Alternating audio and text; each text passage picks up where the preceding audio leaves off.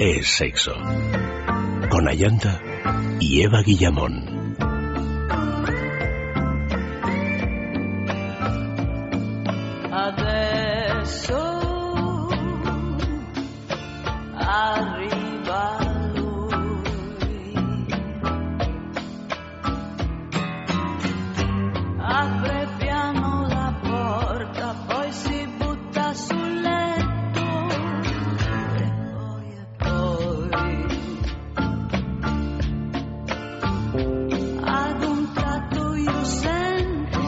Muy buenas noches, queridos amigos. Bienvenidos definitivamente a este es Sexo de Juegos que ya, ya, ya, ya, ya, ha comenzado.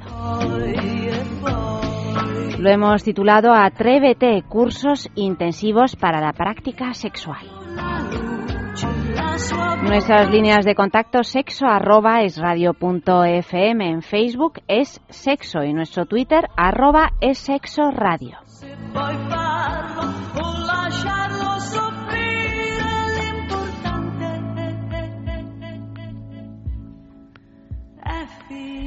Lo importante definir, dice la canción, pero lo importante en este caso es comenzar para luego, si acaso, acabar, pero dentro de un rato largo, porque estaremos con vosotros hasta las 3 de la madrugada. Buenas noches, Eva. Buenas noches.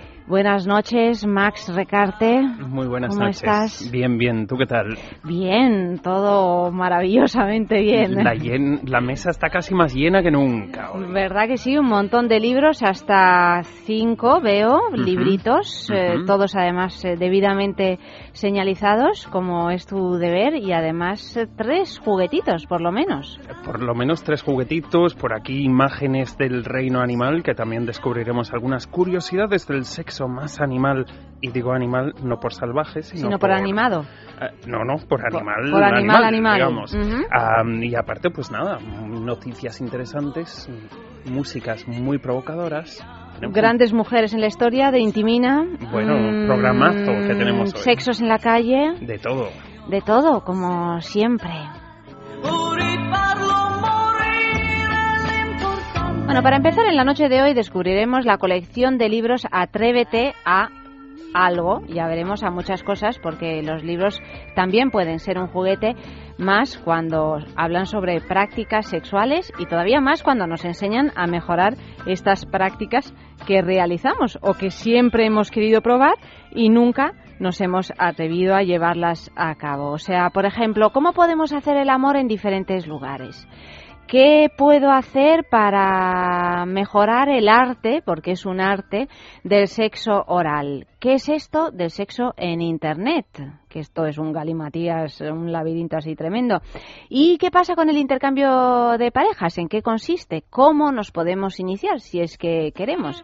Así que todo esto vamos a descubrir hoy, esta noche, en esta colección de libros de lectura muy, muy fácil y que a más de uno pues le puede cambiar la vida, la sexual, claro, mm, en esta noche de sexo de juegos o de juguetes. O sea que os damos la bienvenida a todos, a todos los que nos escucháis por todas partes, mm, a los de aquí, a los de allá, a los que lo hacéis en directo y a los que lo hacéis a través de los podcasts. Y mm, antes que nada, pues tenemos que decir que Max Recarte es uno de los fundadores de la juguetería, esa boutique erótica que se encuentra en la plaza de Alonso, no, no en la plaza, cerca de la plaza de Alonso Martínez en Madrid, en la travesía de San Mateo número 12. Y también hay otra sucursal, otra tienda en San Sebastián Don- Donostia, en la calle Usandizaga número 5, justo al lado de ese edificio tan reconocible, el Cursal. Y como no, también podéis conocer la juguetería en su Facebook, la juguetería Erotic Toys, o a través de su página web www.lajugueteria.com. La pregunta mm, de esta semana, que siempre me la ponéis al final de, de la escaleta, ¿cómo Bueno, es? Es una pregunta, ayer le dábamos un poco más de bombo, pero es una pregunta así de fácil. ¿Cuál es la ciudad americana que es, digamos, la capital o donde nace la tendencia a la sexualidad positiva?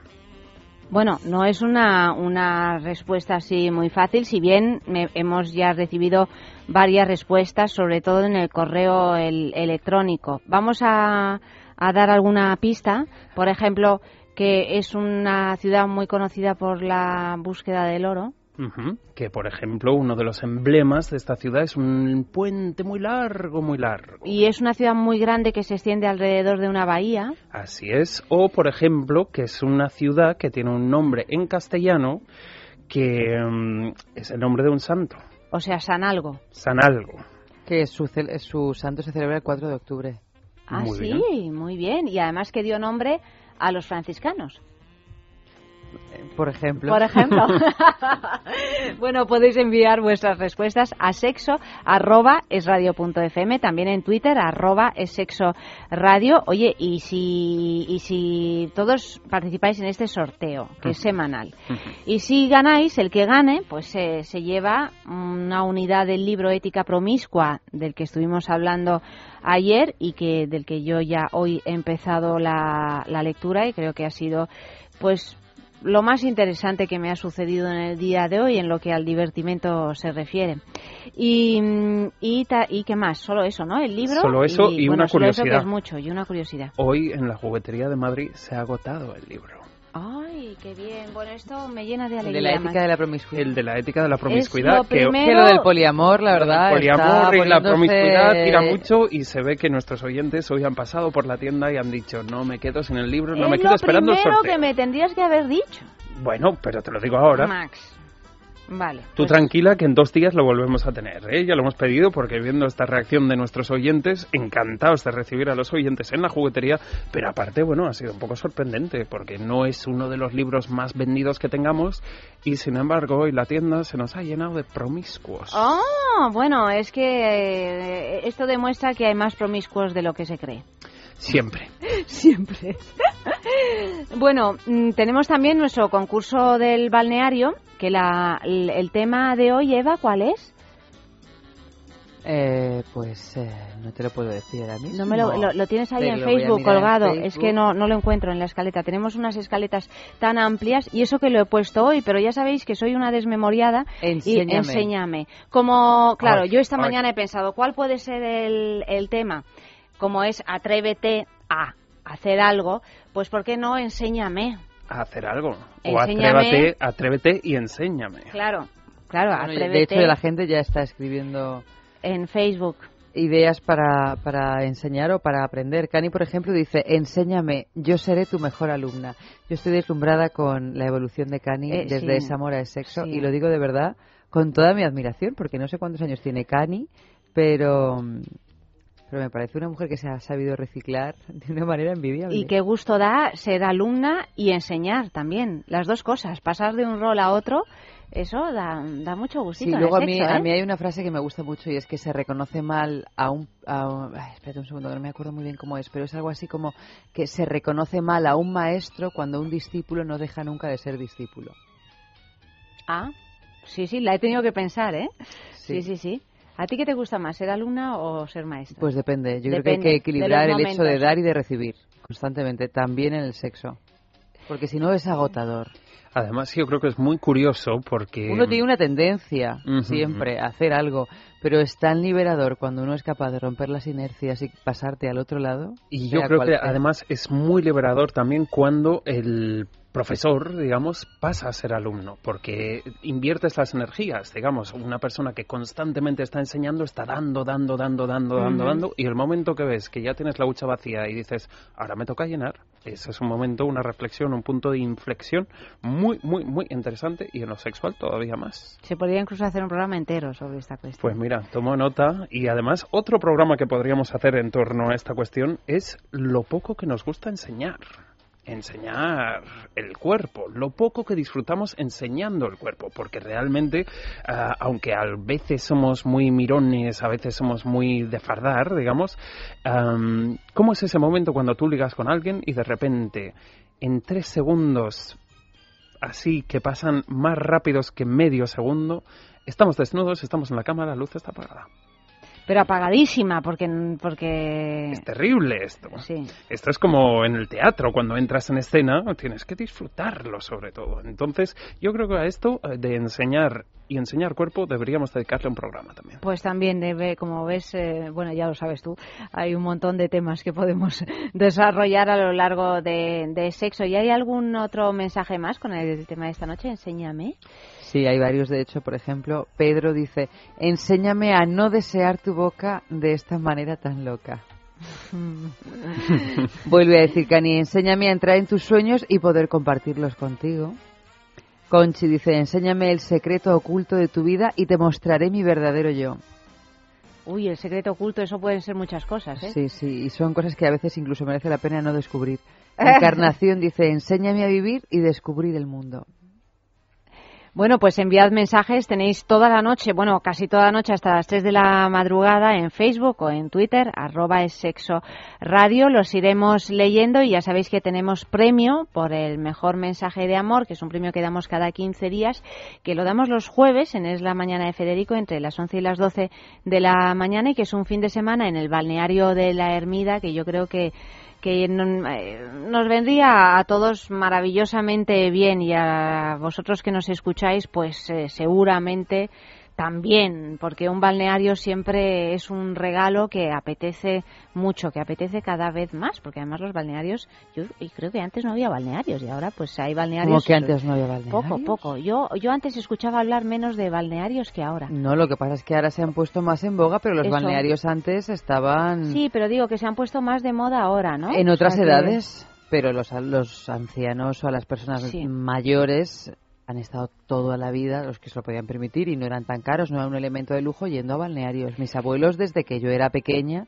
iban a balnearios, lo que pasa es que a lo mejor no eran del lujo que es el balneario, de, la el balneario de la Ermida. Eran unas cosas meramente medicinales, donde tú ibas, te dabas unos baños con unas aguas Ahora el balneario es medicinal porque tiene aguas minero medicinales. Pero también es una experiencia. En sí misma como bien sabe. Más allá de la mera salud. Es un gusto, es un gustazo y como aquí en el sexo hablamos de darnos gustos también porque no va a ser todo un valle de lágrimas esto, ni mucho menos. Pues entonces vamos a darnos gusto en el balneario de la Ermida, que está en la entrada de los picos de Europa, precisamente en el desfiladero de la Ermida, y donde vais a pasar un fin de semana largo, compuesto por tres días y dos noches para, para dos personas. O sea que escribid mensajes y a ver quién se va en la próxima tanda de todos vosotros. Con el tema de esta noche, enséñame. Y yo ya tengo una curiosidad porque soy bicho curioso, Max. Eh, ¿Qué pasa? ¿Qué pasa? ¿Qué, ¿Qué cosas podemos hacer en lo que al sexo se refiere? Porque, por ejemplo, tú me has puesto un titular aquí que, claro, resulta goloso para quien le gusten este tipo de cuestiones. En Madrid, átame más fuerte. Así es, porque, mm. bueno, anda, tú conocerás el shibari. Sí. Pues para muchos que no lo conocen, hay que decir que no es una comida japonesa. No es el wasabi. No es el wasabi, no. Aunque bueno, un día podríamos hablar de las prácticas sexuales con wasabi. Pero hoy no va a ser. perdóname, pero es que ayer en la sextulia. Salió el wasabi. Precisamente salió el wasabi como posible práctica sexual y yo pensé que era una broma. Es que hay prácticas sexuales con el wasabi. En lugar de embadurnar el cuerpo de tu pareja o de tu amante o de quien sea con chocolate, había gente, por ejemplo, que, que sugería embadurnarlo en wasabi. Pero eso pica, ¿no? Eso en zonas mucosicas, labios. las mucosas, pero bueno, este hablamos de que el cuerpo es mucho más que, que una conjunción de mucosas. Yo el en los antebrazos, más por extremo, ejemplo. más extremo que he visto nunca del wasabi era una película pornográfica japonesa, que ya sabéis que para esto son muy retorcidos, muy retorcidos, donde practicaban el shibari, atando con esta técnica milenaria al cuerpo, y luego aplicaban wasabi alrededor de los ojos. ¿Recordáis esos dibujos animados donde los dibujos lloraban como para los laterales? Más o menos este es el Oye, pues mira, los actores... los laterales. Perdona, pero los actores que... por los laterales. Sí, tú sabes, claro, porque es verdad, es verdad. eyaculación de lágrimas Lloran por los laterales. Los dibujos. Los, dibujos japoneses lloran por los laterales. Pues, bueno, vosotros no entienden de gravedad las lágrimas japonesas. No. Por lo menos de los dibujos. De ¿Os habéis fijado, y ya me voy otra vez por los cerros de Úbeda, eh, perdóname Max que te he interrumpido, eh, ¿os habéis fijado en ese anuncio que a mí me tiene completamente deprimida, que está por lo menos Madrid absolutamente forrado en todas las estas de los autobuses y tal, que es que hay una imagen de Marco, Marco, el de los Apeninos a los Andes. De Bankia, anuncian de, Bankia. Bueno, de Bankia, precisamente, Sí, sí, sí. que en fin, y que dice algo así, el concepto es si te emocionaste cuando Marco encontró a su madre, pues ya puedes eh, hacer un, un, plan de pensiones, de necesitas jubilación. Un plan. Necesitas El un logo plan. es, si te emocionaste cuando Marco encontró a su madre, necesitas un plan. Pero claro, yo me emocioné cuando Marco Pues, encontró a su madre. Yo no sé, tú a lo mejor eres de otra generación, no sé, Yo pero, lo, lo- claro, lo pillé, pero lo- ya cuando la estaba encontrando. Pero claro, o sea, ese anuncio te hace sentir un anciano, o sea, es como que dices, pero como que, perdona, y sí, yo me emocioné, pero no quiero un plan de jubilación y, y Bueno, menos yo- con ningún banco. Yo creo que por el efecto de sentirte como un anciano es por lo que no dicen que es un plan de pensiones. Es decir, recuerdas esto, necesitas un plan. Pero madre mía, me, me ha hecho sentir... mm, Pero además fin. es verdad que es que está todo Madrid. Todo Madrid empapelado. No hay una, una parada de metro en la que yo últimamente me haya subido Sí, que sí, no vea. sí. Pero además es que tienen diferentes opciones. Tienes a Marco y otros dibujitos que yo ahora mismo ah, no yo solo me he recuerdo. fijado en no Marco porque evidentemente es el único que conozco. Sí, yo creo que también. Pero bueno, que nada, mucho, que ya estoy también. lista para hacer un plan de jubilación. ¿Qué te parece? Pues no, Pues no. no voy a hacer ningún No, plan no, de jubilación. Y sexual menos. Vamos, eso de ningún no hay que jubilarse nunca del sexo. Nunca, bueno, nunca, dicho esto, nunca, ¿qué nunca. pasa con esto de Átame más fuerte? Volvemos a nuestros Que no es una planes. comida japonesa. Que no es una comida japonesa. Mucho, mucho mejor que la comida japonesa es el bondaje japonés. Como decía, es una técnica milenaria que se utilizaba para inmovilizar cuerpos y que poco a poco em, los jugadores y jugadoras adoptaron como práctica sexual. ¿Que te pica la curiosidad y quieres saber un poquito más de esto de- del shibari? Pues estás de suerte porque este domingo en el Centro Holístico de Madrid se impartirá un taller en de iniciación al Shibari. Es de las, desde las diez y media de la mañana hasta las 7 de la tarde y para más información podéis poneros en contacto con el profesor de dicho taller, Antonio Sibarita, en su número de teléfono que es el 647-839-255. Repito, 647-839-255. Pues por aquí en Twitter Isaac dice, si recuerdas a Naranjito, empieza a pensar en la próstata y la artrosis. Tienes razón. Bueno, aquí pensamos en la próstata fíjate. bastante Aquí pensamos en la próstata, pero no para los males de la próstata, que también en el sexo de salud, porque además todo tiene solución, sino para estimular esa próstata, que es otro centro de placer importante. En Elche, las damas lo tienen en bandeja, parece ser. Sí, así es, porque Elche es famosa por su dama, pero los del Club Liberal La Arboleda de Simila lo están haciendo cada vez mejor para desplazar a su querida dama en lo que a fama se refiere. ¿Y que por qué lo digo? No tienes más que acertarte- acercarte al club y tú mismo lo comprobarás, porque todos los jueves hacen noche especial para chicas. Por lo tanto, todas las mujeres entran gratis. Para más información, www.laarboledadesemilla.com. Y en Sevilla, en Sevilla también hay osos. Esto ya. Esto ya te descuadra. Pero totalmente. osos, ¿en qué sentido? Explica lo que es un oso porque no penséis que en Sevilla es que andan los osos sueltos, Mm, solo en el zoo. Te digo yo que andan sueltos, pero no son los osos animal mamíferos, sino este colectivo del colectivo gay, digamos. Hay un micro colectivo que son los osos. Son estos hombres fornidos y peludos que disfrutan de ser masculinos y a la par de la compañía de otros hombres. Entonces hay un bar que se llama Men to Men que es especializado en osos. Es un bar con un ambiente muy agradable, masculino, peludito y con buena música. y Peludito, Claro. Por algo son osos. claro. Mira, una, una Son anécdota. osednos, pero no es nuestro peluche, ¿no? No. No, son osos. El día que yo descubrí lo que eran los Bueno, hom- no sabemos hombres si oso, se va por allí de vez en cuando. No sabemos. Ahora como ya no tiene sexo cotidiano, pues Claro. tendrá que buscar otras, Otras vías. vías. A ver. el día que yo descubrí lo que era un hombre oso, estaba en un bar, salí de- del baño y me crucé con un hombre de dos por dos, gigante, peludo, sudado y con una camiseta rosa que ponía Barbie. Divino, ¿no? Divino. Entonces, aquellos osos que estén en Sevilla, que quieren desmelenarse un poco, no tienen más que acercarse al Men to Men, que está en la calle Trajano número 38. Y en Barcelona, En- la rendición. La rendición. La rendición cuenta la historia de una bailarina que encuentra un placer inesperado en el escenario sexual gracias a la extrema sumisión que practica con uno de sus amantes. La rendición es una aguda y profunda historia real sobre la obsesión sexual de una mujer llevada al teatro. Podréis disfrutar de ella eh, del 13 al 15 de noviembre en la Sala Montaner de Barcelona. Para más información, www.salamontaner.com. Y efectivamente, Caterina, fíjate, te llamas como mi hija, qué casualidad, pues acabas de acertar la respuesta de la juguetería en Twitter, o sea que entras a formas parte de este de este mm, sorteo maravilloso de este libro. claro a que ver sí. Si le toca, a ver, a ver, a ver. Bueno, y vamos ya con, con los libros que nos eh, atrévete, esta colección, colección de libros sobre prácticas sexuales. Pero bueno, en el mercado hay muchos libros que hablan de todos los aspectos de la sexualidad y sus placeres. ¿Cuál es la diferencia? ¿Por qué?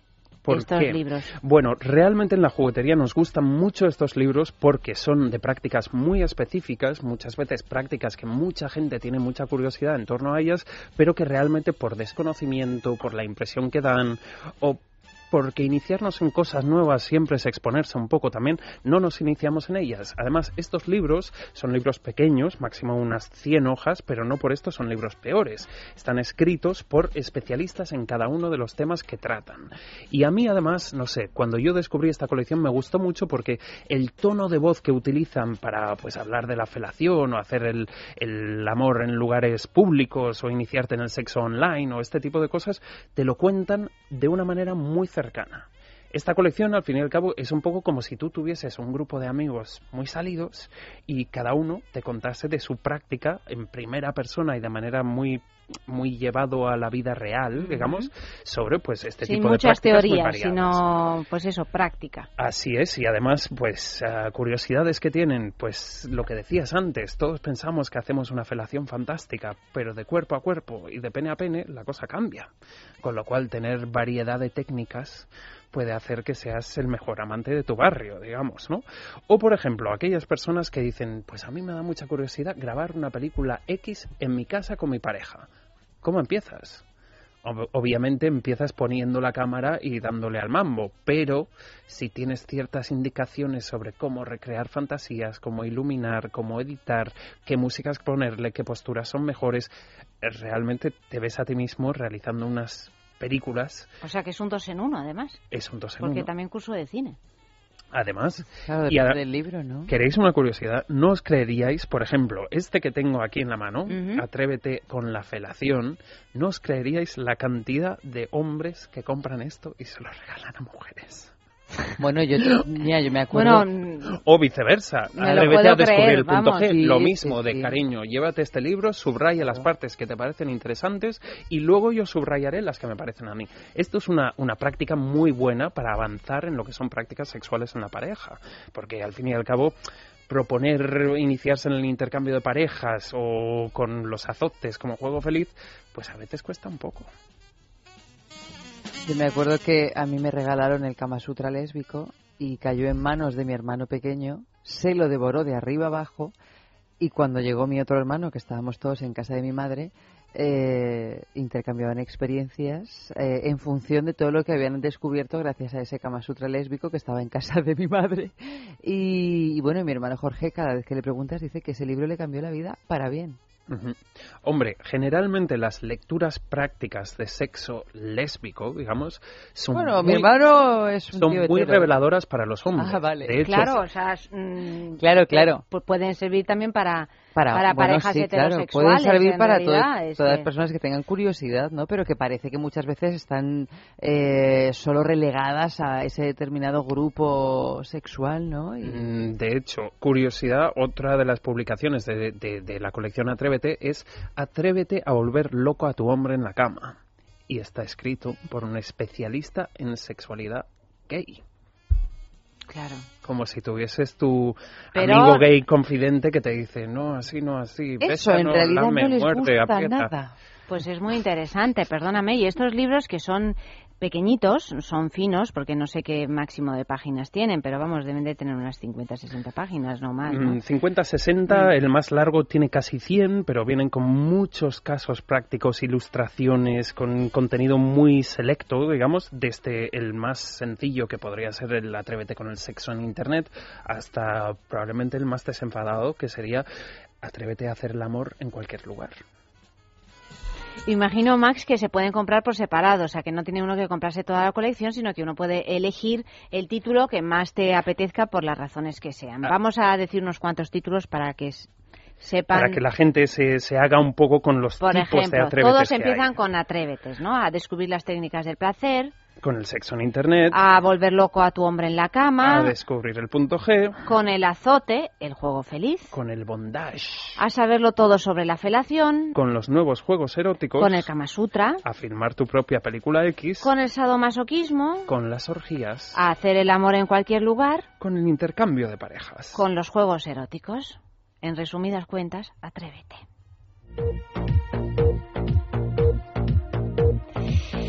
Y ahora nuestro noticiero ardiente. Una novia tuvo sexo con el padrino de la boda por error.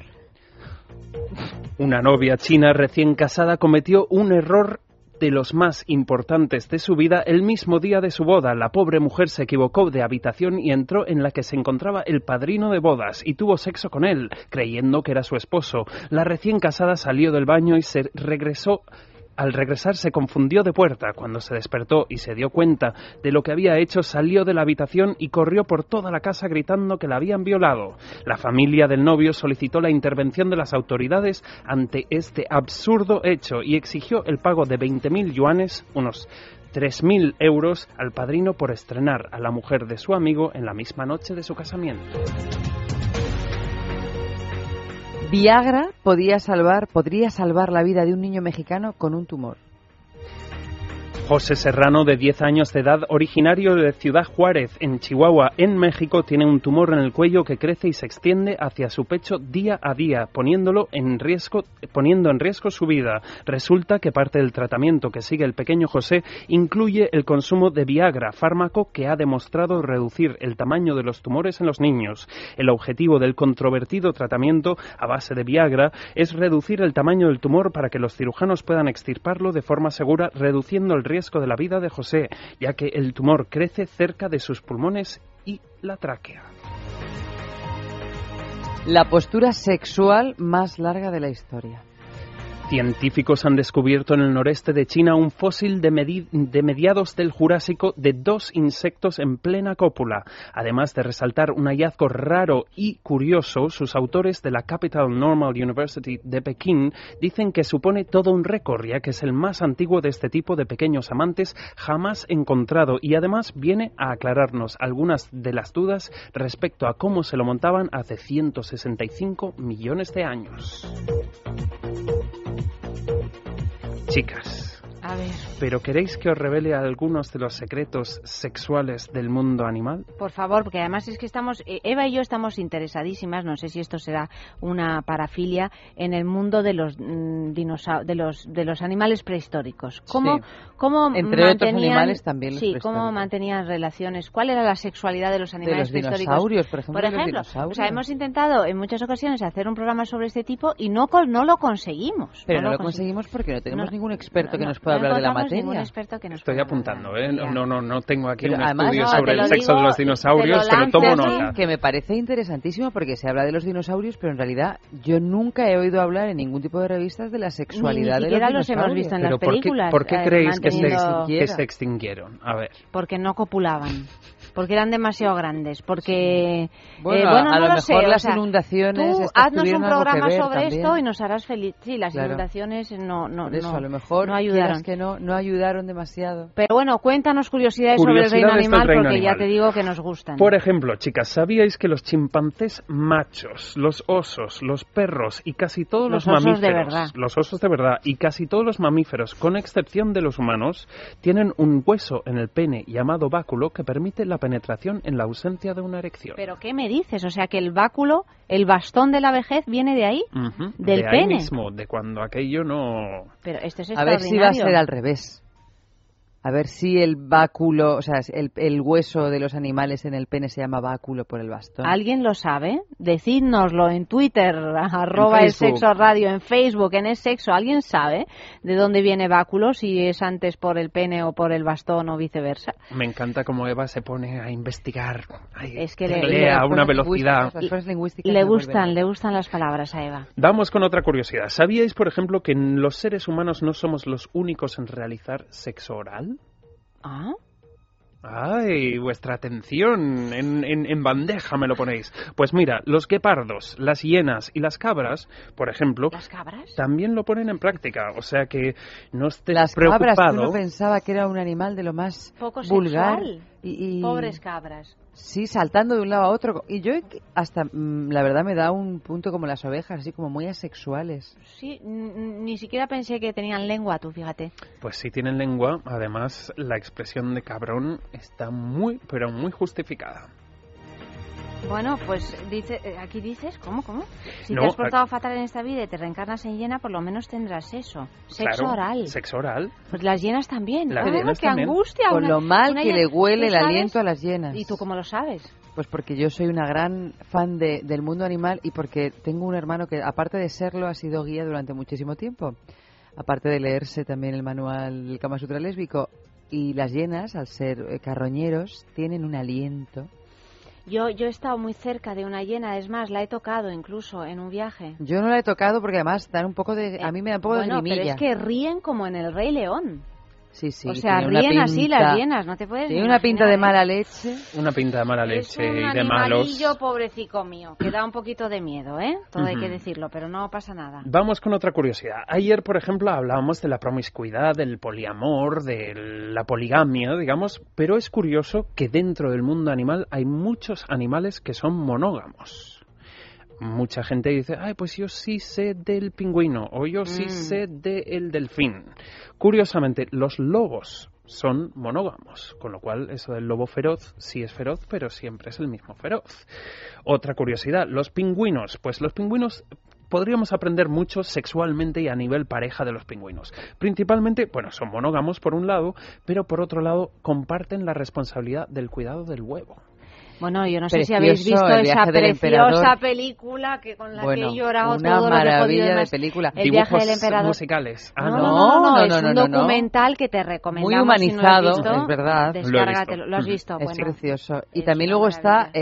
eh, The March of the Penguins, la marcha de los pingüinos. Exactamente. Pero el viaje del emperador yo le Eh, tengo sí. una debilidad especial como, como el macho pingüino guarda Incuba, ese huevo. incuba, porque en realidad pone el huevo la hembra y qué penita da cuando ese huevo toca el hielo Y se, y se un nanosegundo y ya se congela. Porque se lo ponen ahí en ¿Cómo los se pies, pasan en- el huevito de las hembras a los machos? No, y ya no, cuando las hembras han, incuba, han, han parido ese huevo, no se dice Bueno, parido el huevo, por supuesto, puesto han huevo. puesto el huevo y se lo pasan a los machos, ellas se van a alimentarse y se pasan los machos. Bueno, en tardan y volver. las que vuelven. Las que vuelven. Porque hay muchos que no vuelven. Pero ¿qué ocurre cuando un macho pierde pierde su huevo? Pues que intenta quitarle a otro su huevo, Claro. porque necesitan como ese sentimiento. No, no, no. desarrollar bueno, es un macho con un sentimiento de más materno que el- por lo que suele ser una Mira, son unos animales de una ternura. No, no, los no, no. Eh, recomendamos esa película si queréis emocionaros con el mundo animal y Bueno, y otra cosa que tienen los pingüinos es que, mm, esto no me acuerdo dónde lo leí, no sé si lo vi en algún documental, que es una de las razas animales con mayor índice de homosexualidad, los pingüinos. ¿Ah, sí?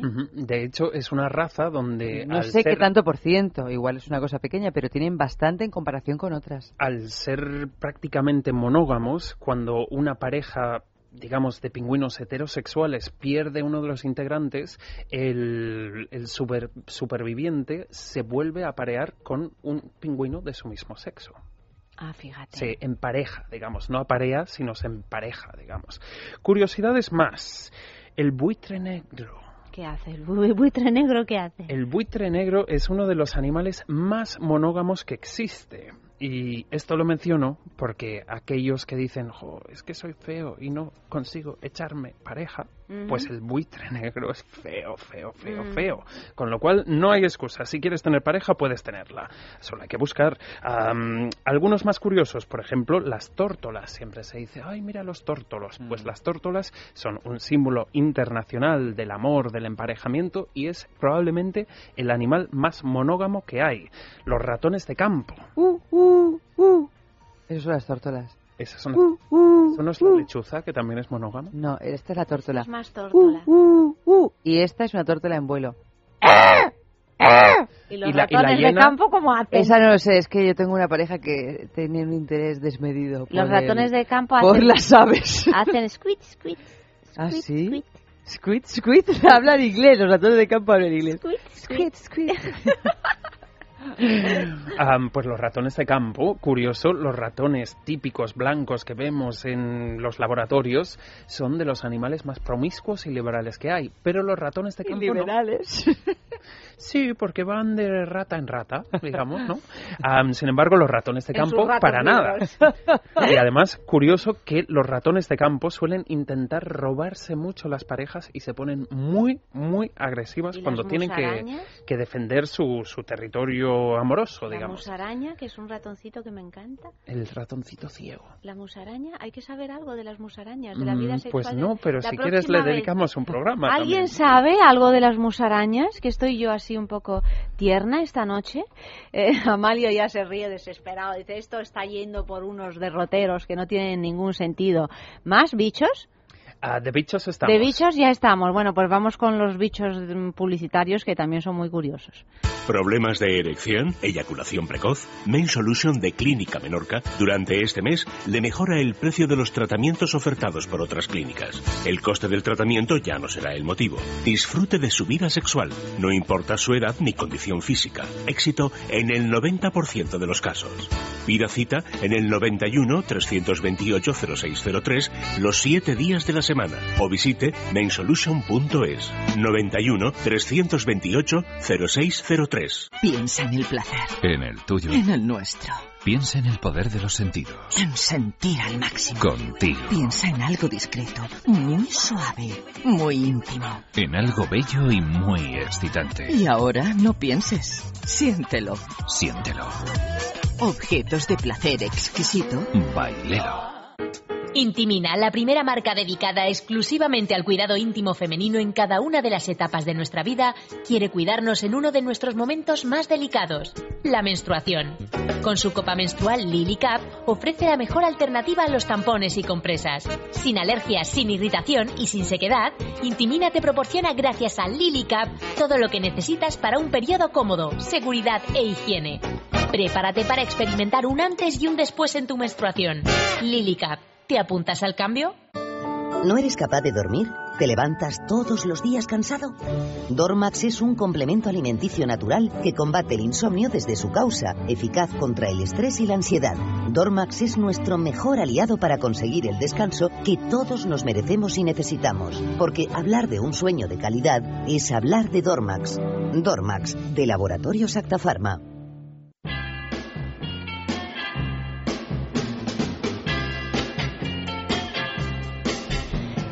Y bueno, pues para tener una vida sexual saludable, para evitar problemas, para resolver esos problemas, ¿dónde podemos acudir? Pues a Men Solution, en la Clínica Menorca, en Madrid, que si problemas de erección, eyaculación precoz o lo que sea, pues durante este mes en Men Solution de Clínica Menorca os mejora el precio de los tratamientos ofertados por otras clínicas. Además, el coste del tratamiento no va a ser un motivo para que no disfrutéis de vuestra vida sexual, o sea que no importa vuestra edad ni la condición física, porque el éxito está asegurado en el 90% de los casos. O sea que pide cita en este teléfono, el 91 328 0603, 91 328 0603 o visite mainsolution.es los siete días de la semana.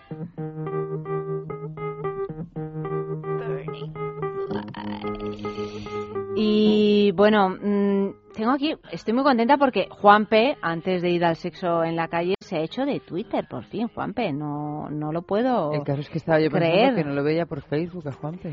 Dice Juan P. Yo de prehistoria, en relación a los eh, animales prehistóricos que decíamos antes, yo de prehistoria os puedo contar lo de Adán y Eva y la serpiente y la manzana. Y quiero un báculo.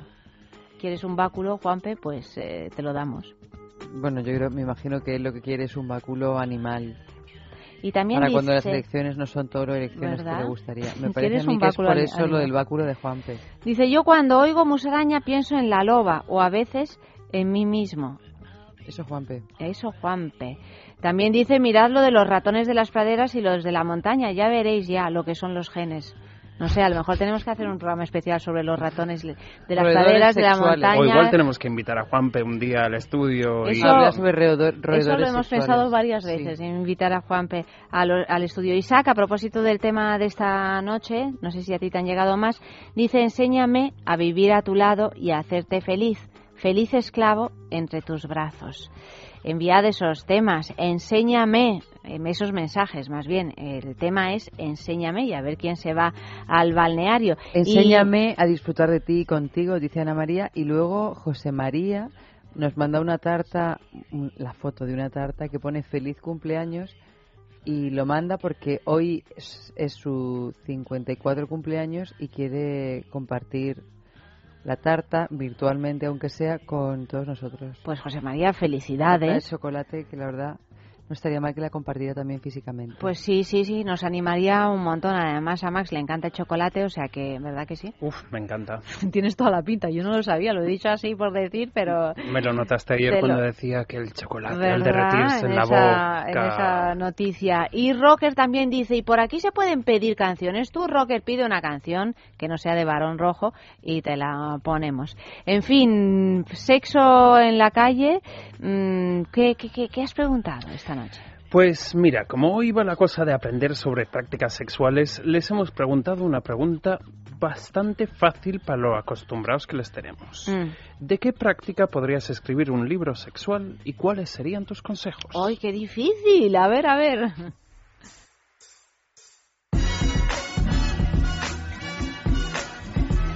Hola, soy Carlos Trova y soy cantante. Bueno, supongo que podría dar consejos sobre múltiples temas, ¿no? De escribir distintos libros y tal, con mis experiencias, claro. Pero bueno, pues a lo mejor sobre cómo encontrar el punto G, ¿no? Consejos, pues sobre todo tener las manos limpias, que si no, cogemos muchas enfermedades y cosas de ese tipo. Y luego, pues, una buena postura, comodidad y, y buen rollo con la persona que estés. Eh, ir charlando, ir buscando juntos poco a poco. Pero hasta ahí puedo leer porque si no me quedo sin escribir el libro. Hola, soy Gloria y soy abogada matrimonialista. Pues sin creerme súper experta, pero así modestamente creo que podría escribir un libro sobre sexualidad con juguetes. Porque hoy llevo muchos años practicando, me gustan, conozco muchos tipos de juguetes diferentes y, y- y cómo se utilizan. Y un consejo, pues que jugaran con juguetes, que realmente utilicen juguetes, que se atrevan y que descubran la cantidad de posibilidades que, que te ofrece la sexualidad cuando introduces algún elemento externo. Hola, soy John Gray y soy actor porno. Bueno, la práctica sobre la que podría yo pues escribir no un libro, sino un pequeño manual sería el sexo oral, tanto realizar yo el cunnilingus a mi compañera como que me realizase ella una felación a mí. Y el consejo más común sería el de tú sigue, sigue cariño que yo te aviso, ¿vale? Hola, soy Lorena y soy Gogo. Podría escribir un libro y además de tres tomos sobre cómo poner a un tío súper cachondo sin necesidad de tocarle, solo bailando. Y los consejos, por ejemplo, sería evidentemente juego de miradas súper sensuales, movimiento de caderas, of course, y tocamientos varios de una misma sin que el tío te pueda tocar. Ahí caen fijos, vamos. Les pones como una moto, pero en un tris. Hola, soy Marisa, tengo 34 años, soy pescadera, trabajo en un supermercado en Madrid. Pregunta complicada, pues yo creo que sería la masturbación, porque aparte de mi marido, el chico este que os dije ayer, pues también me, me, me lo dijo. Mm, Y consejos, pues quizá mm, pues hacerlo con ganas, como siempre, preguntarle a la otra persona, o más que preguntarle, tú también te fijas en que eso se nota, ¿no? Cuando le gusta más, menos, utilizar otras cosas, por ejemplo, también puedes usa- usar la boca a la vez que las manos, Mm, en fin, eso, eso es lo que, de lo que escribiría. Hola, soy Pelayo y soy publicista. Yo soy un maestro con la lengua. Yo lo hago todo muy bien con la lengua. Desde pues, todo lo que te puedas imaginar, desde chupar, besar, todo lo que quieras, lamer sobre todo. Y eh, de pequeño me decían que era un gran besador. Y bueno, mis consejos, pues primero tener la boca muy limpia, muy fresquita, chicles, lo que quieras. Y hay unos ejercicios por ahí que están muy bien. Por ejemplo, levantar la lengua hacia el techo, que te ayuda hasta a, a no tener papada incluso. Y bueno, y sobre todo mucha, mucha imaginación.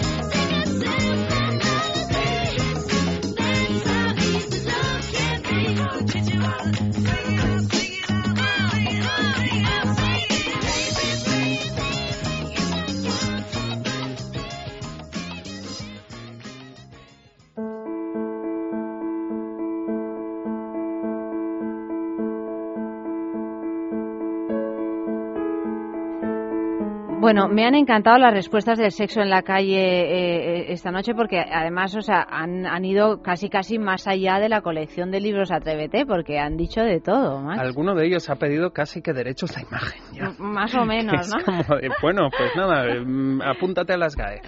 Bueno, deberían de, de, asumir esas ideas como posibles para publicarlas porque no deja de ser el sentir de la calle es muy importante. Nosotros tenemos nuestras grandes mujeres en la historia esta noche que nos le envía Nines como siempre y que bueno patrocina esa marca que tanto nos gusta Intimina que es una marca que por fin se ocupa directamente de la salud íntima de la mujer o sea que combina el placer con la salud, lo cual pues siempre es una muy buena noticia que está apoyada por médicos y ginecólogos. Intimina se encuentra en farmacias, en parafarmacias y en su tienda online en www.intimina.com. Todas las noches tenemos un personaje fantasma, también los viernes por la mañana entre las diez y media y las once de la mañana y al final de la semana pues sorteamos entre todos los que hayáis acertado pues un regalo de Intimina y esta semana es el masajeador Calia que lo tiene Max entre sus manos y que es un, un, juguetito que ya ve uno que es que, que, es muy bueno para la salud. Ya se ve, se nota, ¿no? A mí es que además ese color me vuelve loca. Es ese color de ese color, rosa que Pero me vuelve gusta. loca en juguetería sexual, Sí. en realidad en el resto de la vida me No vas vestida bastante así. indiferente. Nunca. Nunca. Nunca. Pero sin embargo en juguetería es chulo. me ¿eh? parece como muy llamativo ese Sí. fucsia ese fucsia mate. Ese fucsia mate y a mí realmente de este, de este juguete me gusta muchísimo la textura, ¿sabes? Que es, siempre decimos esto, pero es muy importante que al tocarlo apetezca un poco incorporarlo a tu cuerpo, digamos, ¿no? Porque sobre todo yo creo que con estos juguetes que son tan ergonómicos, que están diseñados para llevar durante el acto de hacer el amor, digamos, digamos que la textura es muy importante para que no sientas que es un objeto externo, que lo sientas como como si fuese prácticamente parte de tu cuerpo, como una extensión de tu cuerpo. Sobre todo porque se acopla muy bien en la zona, digamos, el clítoris a la, boca vaginal y al punto G, y porque eso también va a hacer que cuando haya una penetración por parte del hombre, la textura que él siente también es muy parecida a la piel. Con lo cual, no es esa sensación de ponte tú que yo te lo aplico, no es una sensación de extraño, ajeno, sino que realmente se acopla muy bien a tus prácticas sexuales y a tu cuerpo mismamente, ¿no? O sea que este es el regalazo que tenemos esta semana. Tenéis que probarlo. Tenéis que participar tanto hombres como mujeres porque viene bien para los dos. Hombre, a mí me encantaría que alguien que haya ganado alguno de los Calia que se han sorteado este mes nos escribiese de manera muy anónima al Facebook o al Twitter. Porque es una cosa que es difícil de explicar, digamos, pero que cuando la gente lo prueba realmente es muy revelador. Y yo creo que con este tipo de juguetes funciona muchísimo el boca a boca porque cuando una amiga te dice, lo he probado y es lo más, es cuando realmente dices, oye. De todos modos, para que veáis que qué forma tiene y demás está colgado en, en Facebook, en la página de, de Sexo, y ahí podéis ver cómo es ese Calia de Intimine, también en la página web de Radio, por cierto, también ahí está como premio de la semana. O sea que, bueno, os voy a ir leyendo las pistas, las vamos a ir colgando en Facebook, podéis eh, participar a través del correo electrónico sexo arroba es radio punto fm, a través del Twitter arroba es sexo radio, es increíble porque hoy por fin lo he aprendido después de dos meses, este Twitter. ¿No te has fijado, Eva? No me has sí, me he dado cuenta, pero es que de vez en cuando lo dices así, yo no sé si es fruto de la casualidad o fruto de la disciplina. No sé, yo tampoco. Arroba es sexo radio. De, todo un poco. Y de todas maneras, si quieren escribir de una manera realmente anónima, que lo hagan al mail, porque en Facebook y en Twitter el anonimato es bastante complicado. Bueno, si tienen nombres anónimos, pues, eh, pues sí. En fin, como queráis realmente. Bueno, os leo la primera pista. Nació en un antiguo protectorado francés al norte de África. Ya lo sabes. Yo fíjate, en este caso, Eva, con esta primera frase pues solo fíjate, es que ya lo sabría. Si es una actriz, lo sé. Si no, no lo sé. ¿Por qué letrita empieza? Si es una actriz, eh, CC. Porque además, si es la que estoy pensando, hicimos... ¿Sí? ¿Es, es esa?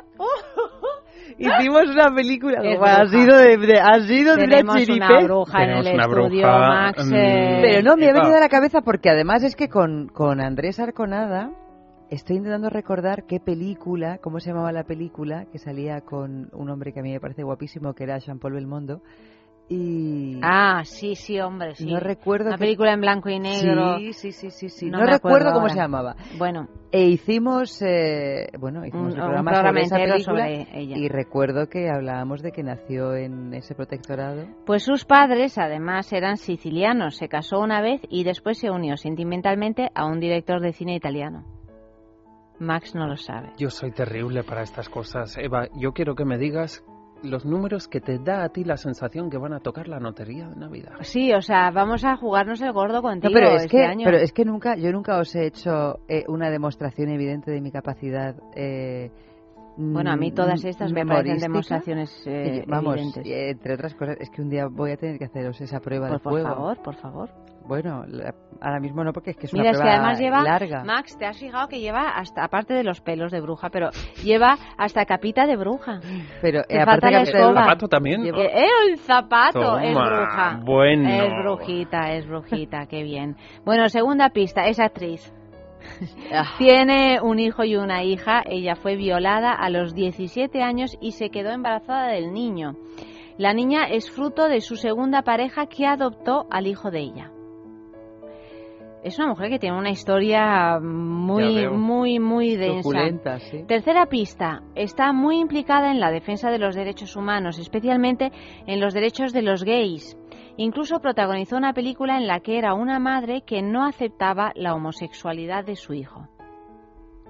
Bueno, la verdad que es que Y yo si no llegas a decir la primera pista, la primera, no sé, con el resto de datos habría tenido, hombre, con lo de la violación Yo lo de la violación tal, lo sabía también. Sí. Bueno, cuarta pista. eh, recuerdo en Twitter, arroba es sexo radio, Facebook es sexo, correo electrónico sexo arroba es radio punto fm. ¿Ya lo sabes?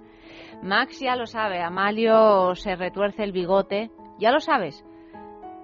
Uh, dice que lo sabe. Hace Entonces, tres eh, programas. Ahora Facebook, mismo, hace tres programas. la- Antes incluso de que Nines mandara esta él ya lo sabía. Amalia ya lo sabía. Ah, dice, claro, desde que le he mandado el mail para que pusiera la canción. Eso no, no tiene, no tiene. Hay una persona en no tiene- Facebook que eh, da, da, Da, da algo. da posibilidades. Cuarta pista, es muy guapa y sensual y ganó un concurso de belleza.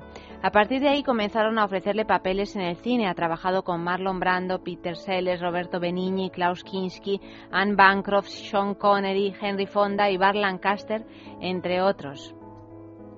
Quinta pista, además, mm, yo no sé aquí, pero desde luego en Italia es un icono del erotismo, sobre todo por aquella película El gato pardo, tan... eh, bueno, Hombre, yo creo que aquí en España ahora mismo menos, pero en su día. En su día. Menos me refiero, pues porque. Yo Tiene sé. una voz muy especial, tiene una voz muy ronca y siempre Mm. se la doblaban porque consideraban que no era apropiada para los papeles de sex symbol, cosa que era una cuestión de modas, porque ahora mismo habría sido la voz ideal. Bueno, fíjate cómo habla Scarlett Johansson. Pues fíjate, fue Fellini quien decidió no doblar su voz, porque es que realmente tiene una voz preciosa.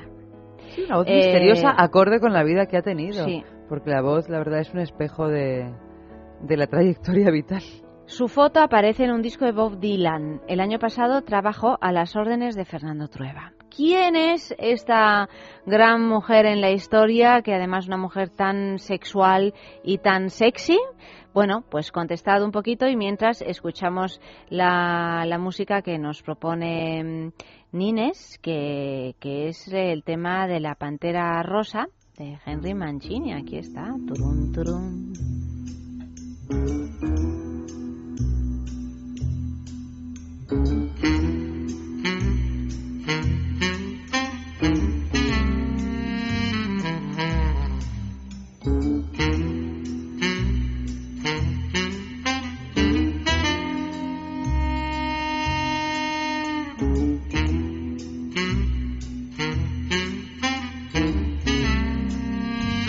Pues en Facebook ya hay tres que lo han adivinado, ¿no?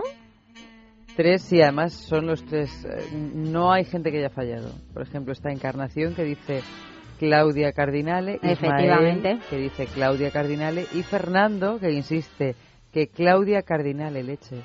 Que Claudia Cardinal Leches, pues ese es el, eh, la contestación. Eh, participáis todos, participáis todos en este sorteo del masajeador Calia de Intimina. Y a propósito del tema de esta noche, Caricolado en Twitter dice: Enséñame el sexo a ritmo de tango. ¡Wow! Es un buen sexo el que es a buen ritmo de tango, ¿eh? Mm, y muy cómplice, además, porque el Mm. tango solo o sin ritmo compartido no lo puedes bailar.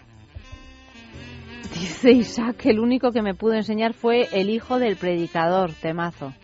Sí, es un temazo. The Only One Who Could Ever Teach Me se llama en inglés y la debéis de conocer, no sé yo si Amalio igual la puedo encontrar por ahí. Es una de las canciones de la banda sonora de Pulp Fiction. The Ah, Preacher's, me había quedado yo un poco perpleja. Sí, sí, The claro. Preacher's Son Muy llama, buen creo. tema, sí, sí, sí. Por cierto, también descubriendo otras cosas, la película protagonizada por Cardinale y Jean-Paul Belmondo, que está dirigida por Mauro Bolognini, es eh, La Viaccia. La viacha, es verdad, muy bien, Eva. Bueno, ya poco a poco ya nos queda lo de las musarañas y ya lo tenemos todo controlado esta lo de los dinosaurios. Lo de, Lo de los dinosaurios, lo de los dinosaurios tiene más... Esto, si no eh, lo sabe nuestra bruja particular. Piensa en el placer. En el tuyo. En el nuestro. Piensa en el poder de los sentidos. En sentir al máximo. Contigo. Piensa en algo discreto, muy suave, muy íntimo. En algo bello y muy excitante. Y ahora no pienses. Siéntelo. Siéntelo. Objetos de placer exquisito. Bailelo. Fatiga, estrés, cansancio acumulado, irritabilidad. Son síntomas claros de insomnio y de una falta de sueño reparador que día a día afectan a nuestra salud y calidad de vida. En estos casos, Dormax es una solución eficaz. Dormax es un complemento alimenticio natural único que nos ayuda a neutralizar las causas que nos impiden dormir, asegurándonos un descanso de calidad y verdaderamente reparador. Dormax, de Laboratorios Acta Pharma. Intimina, la primera marca dedicada exclusivamente al cuidado íntimo femenino en cada una de las etapas de nuestra vida, quiere cuidarnos en uno de nuestros momentos más delicados, la menstruación. Con su copa menstrual Lily Cap ofrece la mejor alternativa a los tampones y compresas. Sin alergias, sin irritación y sin sequedad, Intimina te proporciona gracias a Lily Cap todo lo que necesitas para un periodo cómodo, seguridad e higiene. Prepárate para experimentar un antes y un después en tu menstruación. Lily Cap. ¿Te apuntas al cambio? Ha intentado de todo, pero no hay manera de bajar su colesterol. El doctor Pérez León le ayudará a conseguirlo con Divecol Forte. Divecol Forte ayuda a controlar y disminuir los niveles de colesterol de una forma más natural. Las propiedades de sus principios activos impiden su absorción en el intestino y ayudan a que el organismo lo elimine más rápidamente. Divecol Forte, de laboratorios. En farmacias, herbolarios y para farmaciamundonatural.es.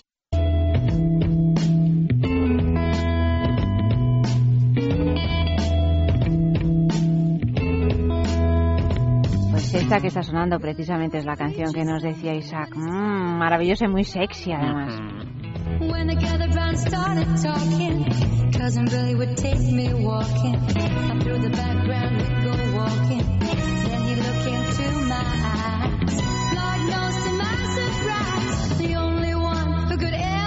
Me was the son of a preacher man.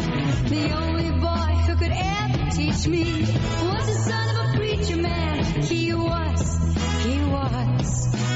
Y claro, vosotros no veis lo que pasa en el estudio, pero es que está Max con un GG de Lelo en la mano como haciendo como... No lo suelto. No lo suelta, como No haciendo suelto. un baile sexy con el GG de Lelo en la mano. ¿Y por Bueno, qué? Sexy, sexy. Hombre, no sé. sexy, era un muy gesto sexy, ¿no? bastante...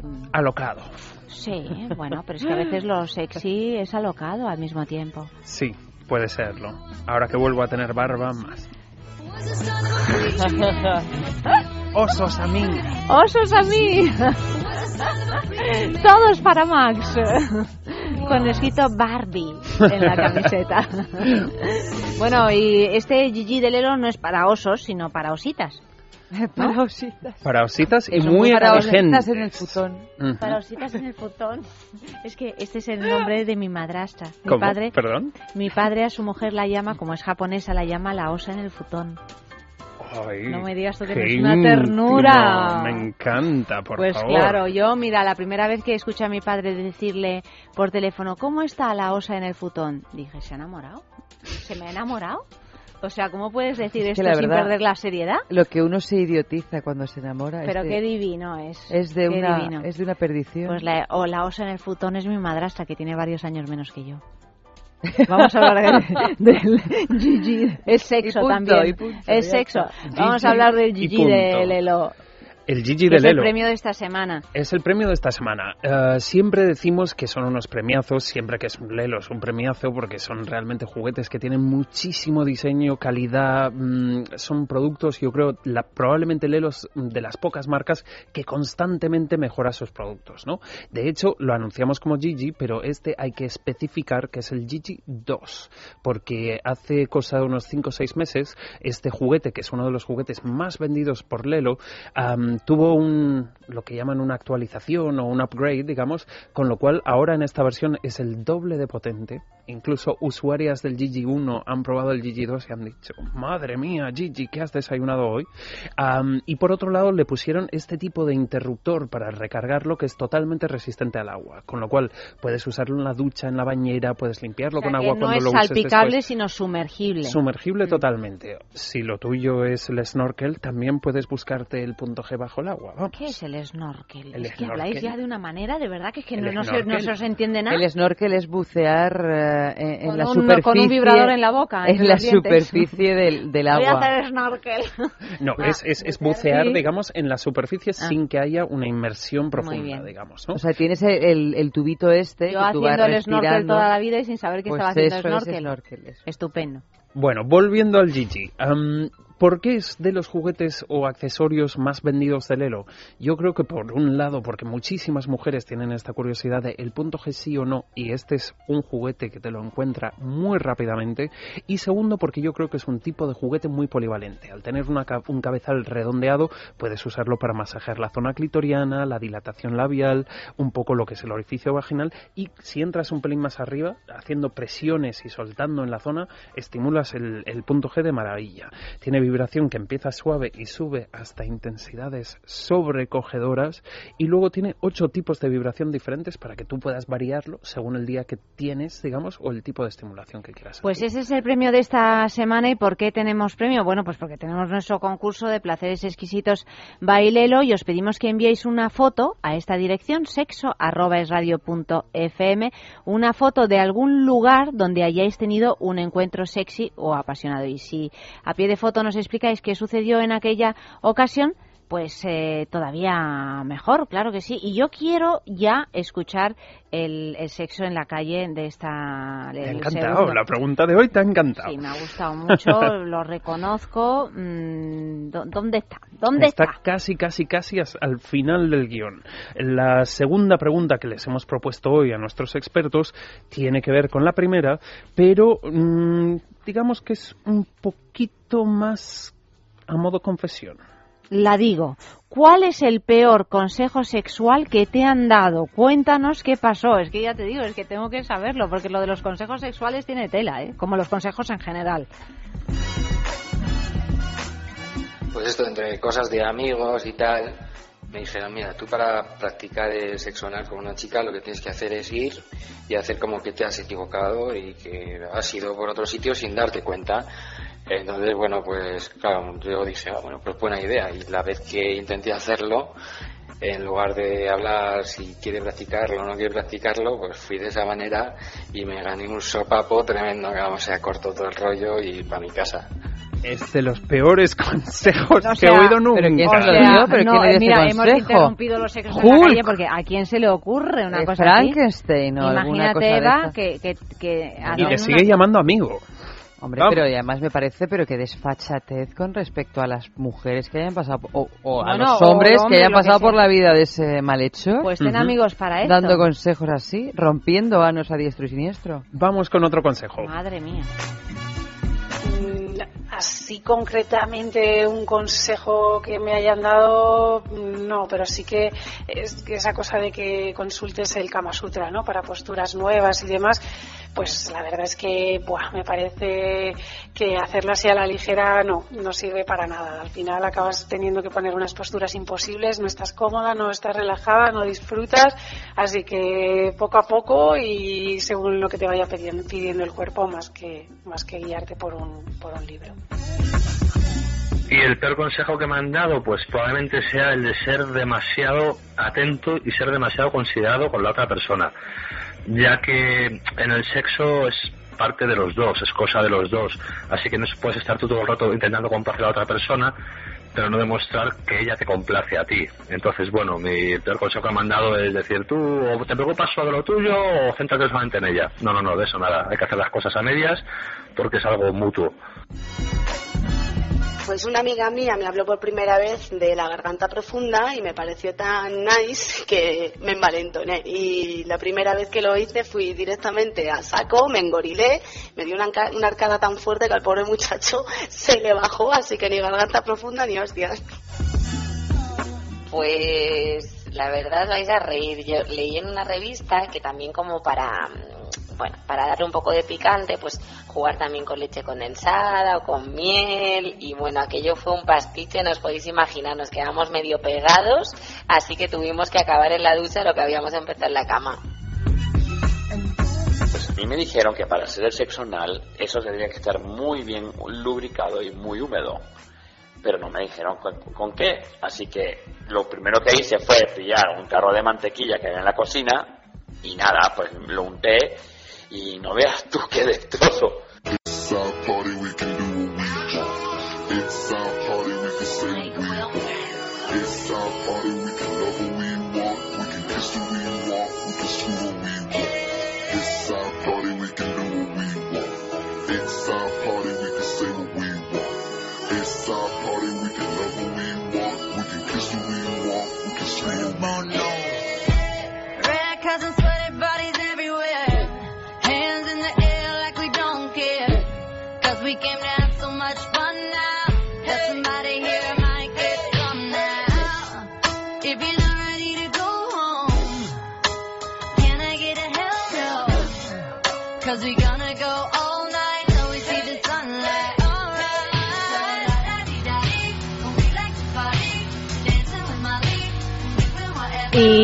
Tenemos que rematar la faena con todos estos libritos tan divinos que nos has traído. ¿Cómo nace la idea de hacer estos libros? Pues es muy curioso, porque realmente nace de la necesidad de un editor de libros, que a su pareja, y ojo, esto no lo sabía ni yo hasta que empezaba a preparar el programa, un editor de libros que quería proponerle nuevas prácticas sexuales a su pareja. Le proponía lecturas muy variadas y muy famosas sobre sexualidad y ella se hacía la dura y nanay, nanay, nanay, nanay. Y le hizo la gran demostración de elegir un título de práctica sexual que era el que más le interesaba a él y editarle un libro. Y mira que es una demostración de esas irrefutable de si te lo curras tanto, tanto, tanto, tanto, pues mira, igual me dejo hacer. Pero ed- editarle un libro es que lo mandó escribir, que lo mandó traducir. Am, yo creo que inicialmente lo que hizo era buscar al Recopiló experto que lo, que lo escribiese, digamos, escribieron un pequeño formato y él ya lo presentó con el formato de lo que es la maquetación, digamos. Ella debió de sentirse tan, tan, tan, tan, tan halagada, digamos, que se atrevió con una de estas prácticas. Además están escritos por autores diferentes. Eso es un poco para mí uno de los trucos. Pues, por ejemplo, el de las películas X en tu propia casa. Lo escribe una mujer que ha sido actriz porno, que ha sido directora porno, que ha conseguido que alguna de sus películas pornográficas esté en festivales convencionales, OVD en este caso. Am, el de El azote está escrito por un fisioterapeuta y quin, quis... Uy, esto no va a salir. Quimioterapeuta. Sí. Por ejemplo, el de Atrévete con el sexo en Internet está escrito por un hombre que lleva años editando la sección de am, películas amateur y de eh, películas porno gratuitas que puedes ver online de una revista famosísima en Francia. Son personas que realmente de cada tema dominan muchísimo y que lo que hacen es ah, darte las pinceladas o información básica para poder iniciarte y sobre todo el tono, el tono de voz, digamos, ¿no? Que tú abres un libro de estos y es que te apetece Pero- realmente comprarte los, todos Max, los demás. es que veo que tienes tantos papelitos señalan. se- ¿Hay alguna curiosidad que nos puedas leer, yo que sé, sobre la felación o algún algún consejo de los buenos, no como el del sexo anal que nos ha dejado a todos Un poco- medio traspuestos? Me imagino que a él también le dejaría... Eh, Bastante, o a ella. Os no, a ella por os- supuesto, pero él igual ya no se ha vuelto ni a atrever. Pues, por ejemplo, uno curioso así del libro, Atrévete con hacer el amor en cualquier lugar. Sí. ¿Vale? Acaba el libro explicándote cuáles son los mejores coches para hacer esto y cuáles son los peores coches para hacer aquello. Según la marca. Según la marca, según la postura y sobre todo haciendo referencia a grandes coches que todo el mundo conoce, como los coches familiares de BMW o el Peugeot 206. ¿Y otra curiosidad por ahí? Otra curiosidad, pues por ejemplo, con Atrévete a hacer a conocerlo todo sobre la felación. Pues ya nos han comentado antes esto de no hables con la boca llena, pero por ejemplo, tiene trucos prácticos para saber cuándo la eyaculación en sí se avecina. Obviamente. ¿Cómo cuáles? Como cuando los testículos van subiéndose, como cuando el ritmo de jadeos varía, Mm. o como por ejemplo cuando llega el líquido preseminal, que es como de, uy, ahora ya tiro de mano, que no quiero yo llevarme dietas añadidas a, a la boca, digamos. Uno último. Uno último, azote o intercambio de parejas. Azote. Azote. Fíjate, yo iba a decir intercambio de parejas. Bueno, pues entonces. No, no, no, azote, hombre, azote, que azote queda así como muy... para acabar, ¿no? Muy un puente, chimpún, muy así. puente. Pues por ejemplo con el azote, que para mí es de los que más curiosos es. Explica diferentes zonas corporales donde azotar y donde no azotar, zonas prohibidas, pues las orejas, la zona del estómago, el cuello, Los zonas, los ojos. Am, Órganos vitales. pero me parece muy curioso la manera en la que te indica que te inicies a pegar con accesorios. Que cojas frutas maduras y sea con una fusta, un látigo, una paleta, la mano, vayas practicando y te vayas midiendo la imprenta que deja el golpe en la fruta. ¿Cómo os quedáis? Ah, mira, no lo había pensado. Pero frutas maduras. Un kaki, por ejemplo. eh, ¿Tú estás con los kakis? Sí, Lo que es pasa que es que solo los como kakis kakis hay que, pega, hay que pegarles. Es con que un kaki, como le des, Pues mira, se- para, se Y además, para esto es muy- es es muy, muy muy, ¿no? muy recomendable, por ejemplo, hacerlo con melocotones maduros, que ahí dejas una imprenta de verdad, o por ejemplo con naranjas peladas. Pero si tú le pegas a un Ah, melocotón... con naranjas peladas, claro. Pero esas son frutas muy pequeñas, ¿no? Si yo le pego con la mano a un melocotón, a una naranja, a un kaki... Hombre, que lo mando a realmente en París, este apartado hace más referencia a las fustas y a las paletas, con lo cual no Ah, estaríamos vale. hablando de la extensión Claro, de una de una mano. mano. No, porque la mano necesita mínimo un melón. Hombre, yo siempre digo que cuando quieres estar con la mano, mejor date primero a ti para que saber lo, con la intensidad con la que estás dando y cuáles zonas son de, uy, en la oreja, el cuello, el estómago, tal, No, ni me atrevo. porque no, no. Bueno, que ya está. Max, te tenemos que, que despedir momentáneamente porque el lunes vas a venir ya con lo de los dinosaurios. Que el- no, no, que es broma, es broma, es broma. Tú, tú ven con lo que con lo que puedas. Yo me busco un tema Claro fantástico sí. para el lunes y fíjate, además nos vamos con una canción que me gusta mucho. Y sobre todo este fin de qué canciones. Se llama Rumor Has It. L- es un rumor en el viento. Y este fin de semana recordad que tenéis que, cuando estéis de paseo así por el centro de Madrid, pues eh, daros un garbeo por la juguetería en la travesía de San Mateo número 12, porque yo creo que podéis eh, convertir vuestro fin de semana en algo interesante. Tú sabes que mucha gente queda para citas directamente en la juguetería. Bueno, pues claro, no me extraña, no me extraña. eh, ¿Dónde van a quedar? ¿Dónde van a quedar? Por supuesto. Si Max, no se te ocurre ningún lugar, pues la juguetería. Ah, claro. La comunicación no verbal. Las indirectas, muy directas. Max, buenas noches, gracias. Hasta la semana que viene y nosotras pues continuamos después de esta canción que tanto le guste, que ya está sonando. Pues eh, con- continuamos con la entrevista a... Bueno, antes tenemos Boleros al diván, es verdad, con Mariela Michelena y después la entrevista a David Jiménez pues eh, sobre ese libro que acaba de escribir, El lugar más feliz del mundo, en la editorial Kailas, lo podéis encontrar y sobre ese caso que ha sido portada de- del periódico El Mundo durante dos o tres semanas, el caso de la corrupción de la ONG, eh, que es una ONG en en- bueno, que lucha contra la prostitución infantil en Camboya, el caso Somaliman. Quedaros con nosotros un ratito más.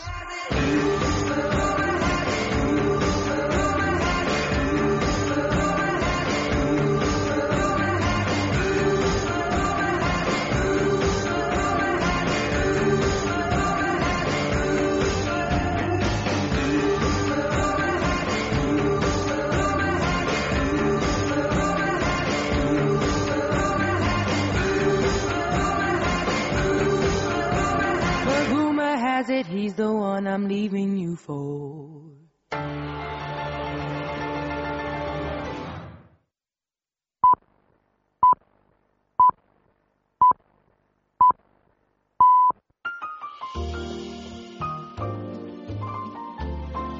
Los boleros al diván, con Mariela Michelena.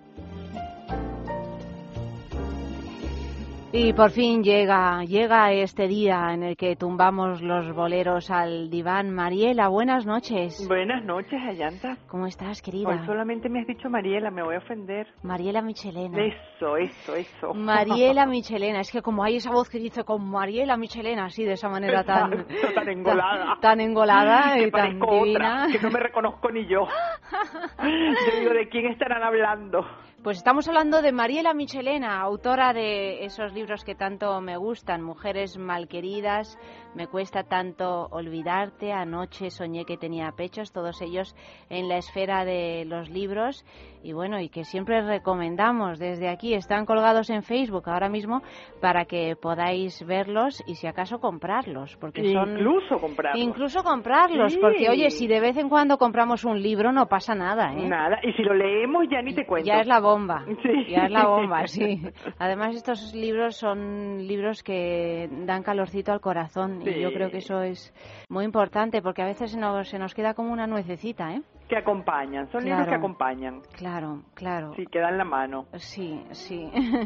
bueno, esta noche tenemos un bolero, un bolerazo. Un bolerazo. Poquita fe. De. Ana Gabriel, en la interpretación de Ana Gabriel, y bueno, es tremendo el texto, ¿eh? Porque aquello del amor burlado eh, tantas veces, ¿no? Y ese pobre corazón, y tú tienes que conseguir que yo esto y lo otro. Sí, sí, sí, sí, sí, sí. ¿Cómo, cómo son esos, eh, esas cosas que pretendemos de los demás? Exactamente. Bueno, ya vas a- vamos a ver qué es lo que yo quiero contar hoy cuando Mm. tumbemos este bolero en el diván. Bueno, vamos a escuchar un cachitín, como siempre, y luego al final lo escuchamos, escuchamos entero y, y a ver a qué Además, esta es conclusiones una llegamos. versión que a mí me encanta porque ella no canta con la garganta. Mm. Ella canta, yo creo que directamente con los genitales. Como estamos hablando de un programa de sexo, podemos decirlo, ¿verdad? Porque sale así de, debemos decirlo. Totalmente. De Ella dentro. canta con las entrañas, es una cosa tremenda. Bueno, pues, eh, pues vamos a escucharlo un poquito.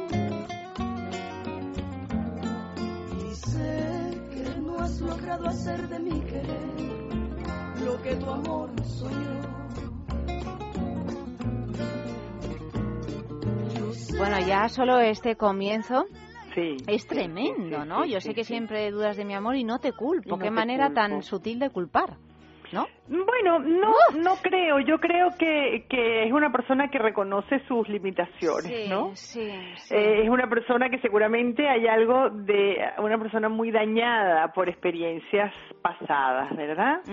Y yo creo que si un paciente que entra en la consulta de un psicoanalista tuviera que cantarle un bolero en la primera consulta, le cantaría este. Qué bueno. Tú tienes que ayudarme a conseguir la fe que con engaños yo perdí. Me tienes que ayudar de nuevo a amar y a perdonar. Yo creo que eh, a mí me parece que este bolero es- resume el texto del sentimiento profundo que va buscando una persona que eh, requiere la ayuda de un psicoanalista, ¿no? De un psicólogo cualquiera, ¿verdad? De un terapeuta.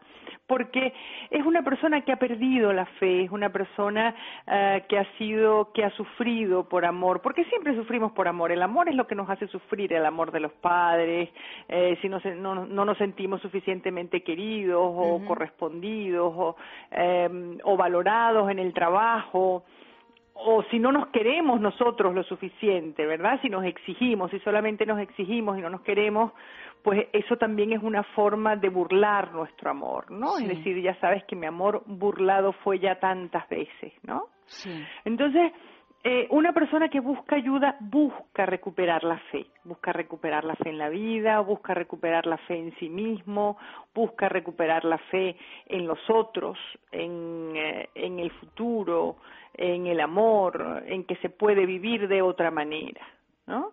Y yo creo que aparte de esto, cuando dice me tienes que ayudar de nuevo a amar y a perdonar, eh, es fundamental. Es decir, em, parte del proceso de introspección que supone una terapia psicoanalítica o cualquier terapia, eh, debería llevar como resultado la posibilidad de perdonar de perdonar a los otros, de perdonar a los padres. Hay una época en la que solo nos quejamos de los padres porque mi madre me dijo y porque mi padre me hacía y porque, ¿no? Sí. Sobre todo en una terapia psicoanalítica en donde se, eh, se busca entender el origen y, y los motivos.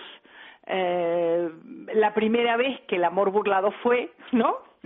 porque ese amor burlado fue ya tantas veces, pero nosotros buscamos como esa vez original, la primera vez en la que fue burlado, para a partir de allí entender cómo ese modelo de burla del amor se va a repetir a lo largo de la historia de esta persona, ¿no? Entonces hay un momento en el que efectivamente el paciente se queja de los padres, pero hay otro momento en el que el paciente perdona, perdona a todas estas figuras eh, de su infancia, perdona a un amor perdido, perdona y sobre todo se perdona a sí mismo que yo creo que es el perdón más difícil de, de alcanzar. Porque a ¿no? veces somos nuestros peores jueces, ¿no? Nuestros peores jueces, nuestros peores enemigos, nuestros... eh, yo tenía una paciente que decía, mire, yo soy mi propio nazi.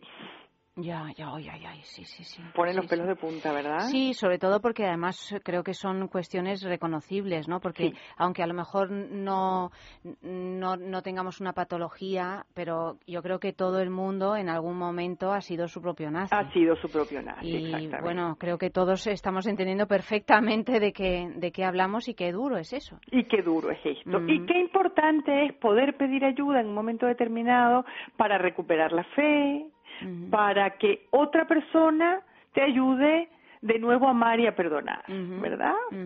O sea, ah, yo creo que que mm, ese me parece que es un mensaje importante, ¿no? Porque a veces tenemos miedo, nos da pudor pedir ayuda, nos parece que nosotros podemos, que eh, que es un signo de debilidad eh, el tener que recurrir a un profesional, que es una tontería, que tantas cosas importantes pasan en la vida. ¿Que ¿Qué te va a decir que tú ya no sepas? ¿Qué, qué, qué te va a decir que tú no sepas? que, claro, hay una parte eh, que es verdad, es decir, eh, no, mm, el terapeuta no le va a descubrir el queso rallado a nadie, ¿verdad? Lo que va a hacer el terapeuta es acompañar a que esa persona reinterprete su propia historia, la entienda, la comprenda y la pueda utilizar a su favor y no en su contra, ¿no? Sí, sí, sí. Y, y- y esto trasladado al amor, porque no deja de ser un- una... En realidad esta mujer lo pide a su amor, ¿no? Le pide En realidad a su esa amor. mujer lo pide a su amor. Sí, a mí me gusta pensar eh, que, que es, eh, o sea, me gusta adaptarla a esa primera entrevista con un Claro. psicoanalista. Usted me tiene que ayudar, ¿no? Pero, y Pero llevado efectivamente muchas veces esperamos que un amor nos resuelva cosas que a nos lo mejor no es resuelva capaz cosas de que nosotros no hemos resuelto. Eso es posible que nos Y resuelva. exigimos del- de, un amor. A mí me parece que hay cosas que no, es decir, a lo mejor un buen amor puede eh, sanarte de heridas pasadas, pero eh, ese no es una- un buen punto de partida para una relación. O sea, tomar al otro como enfermero, mm, pues no. Ya, ya. O sea, ah, ese es el reclamo a un terapeuta. A una pareja no le puedes decir, tú tienes que ayudarme a conseguir la fe que con engaños yo perdí. No, el otro no tiene que ayudarte a conseguir nada, el otro tiene que estar ahí contigo y, acompañarte y tú estar allí con él y acompañarlo y ayudarse mutuamente, pero él no tiene que sanarte heridas del pasado. O sea, es preferible empezar una relación con las heridas del pasado sanadas cada uno por su cuenta. Porque si no es como que, bueno, mm, estás tomando al otro, le estás ah, atribuyendo al otro el papel de terapeuta y tú me tienes que ayudar y tú eres el que me va a sanar y tú eres el que, me- el que me va a salvar o al revés, yo voy a sanar tus heridas de amor, yo te voy a salvar mm, de tu pena, de tu dolor, eh, yo te voy a cuidar y, eh, y todas esas situaciones eh, pierden mm, de vista la reciprocidad y la igualdad que se supone que debe haber en una relación de pareja, ¿no? Sí, sí. Porque hay uno que hace de enfermo y otro que hace de médico sanador, que es el que... De todas maneras, Mariela, este tipo de, de heridas relacionadas con el pasado, me imagino que en tu labor como psicoterapeuta deben de ser también muy muy agradecidas de sanar, ¿no? Porque Ay, muy cuando, agradecidas, ¿no sabes? cuando cierras El una ya se empiezan a alivio. cerrar todas, ¿no? No te puedes imaginar el alivio que supone cerrar esas heridas, conocerlas, acercarse, perderles el miedo a esas heridas Mm. y acercarse a ellas. eh, eh, bueno, con dulzura, ah, con cariño, es tu propia vida, es la vida que te ha tocado vivir Mm. y nadie mejor que tú uh, la va a poder mirar y la va a poder tratar con respeto, ¿no? Claro, claro. Bueno, Mariela, estoy deseando escuchar este este bolero. Sí, completo, Vamos, vale vamos la a pena. escucharlo y así vamos a comprender en profundidad lo, todo lo que nos has contado. ¿eh? Y, y bueno, y avisamos siempre a los oyentes que el otro día me llegó un, un correo que dice, bueno, pero es que ¿por qué vamos a, a pedir boleros cuando los mejores boleros que se ponen son los que pide Mariela? Ay, tan bella, qué De bien. verdad te lo digo y digo, hombre, pues bueno, también tienes razón. Porque yo, claro, Ay, quiero contarles algo, casi A se me olvida. Hoy he abierto una cuenta en YouTube eh, con vídeos de sobre mujeres malqueridas. Ah, pues ¿y Entregas ¿cómo, cómo en vivo y en directo, yo contando mujeres malqueridas a ¿Cómo- través de ¿Y YouTube. cómo hacemos? ¿Para qué, qué, qué te- qué tenemos que teclear? Mm, Si tecleas en YouTube Mujeres Malqueridas seguido, Sí. pegado así Mujeres Malqueridas, aparece la cuenta. Hasta ahora, mm, como lo abrimos hoy, aparecen tres vídeos y voy a subir dos vídeos cada semana. Ah, bueno, pues mira, eso, eso Son está- vídeos cortitos de cuatro minutos, o sea que se pueden escuchar y, y así me Pues conocen ahora- en vivo y en directo. Ahora lo colgaremos también en Facebook, Mariela. Perfecto. ¿Vale? Bueno. Y, y nada, vamos con este con, Con este, este bolero y, y bueno, seguimos diciendo que podéis enviar, pedir eh, boleros a esta dirección sexo arroba es radio punto fm o si no a través del Facebook de Es Sexo o si no, pues también a través de Twitter arroba es sexo radio. O sea que... mm, o arroba vamos. Mariela Michelena. También. Yo, yo te retuiteo todo, ¿eh? Sí. Que conste, a pesar de que est- estoy más harta de las redes sociales que, que nadie. A mí me divierte muchísimo. Sí, ay, ay, ay. Lo yo no- yo- confieso. Yo, confieso que no puedo con ellas, pero son muy útiles, ¿eh? Bueno, Mariela, muchísimas gracias y el Un martes que viene a ti más. y a Un toda la abrazo. familia. Buenas noches.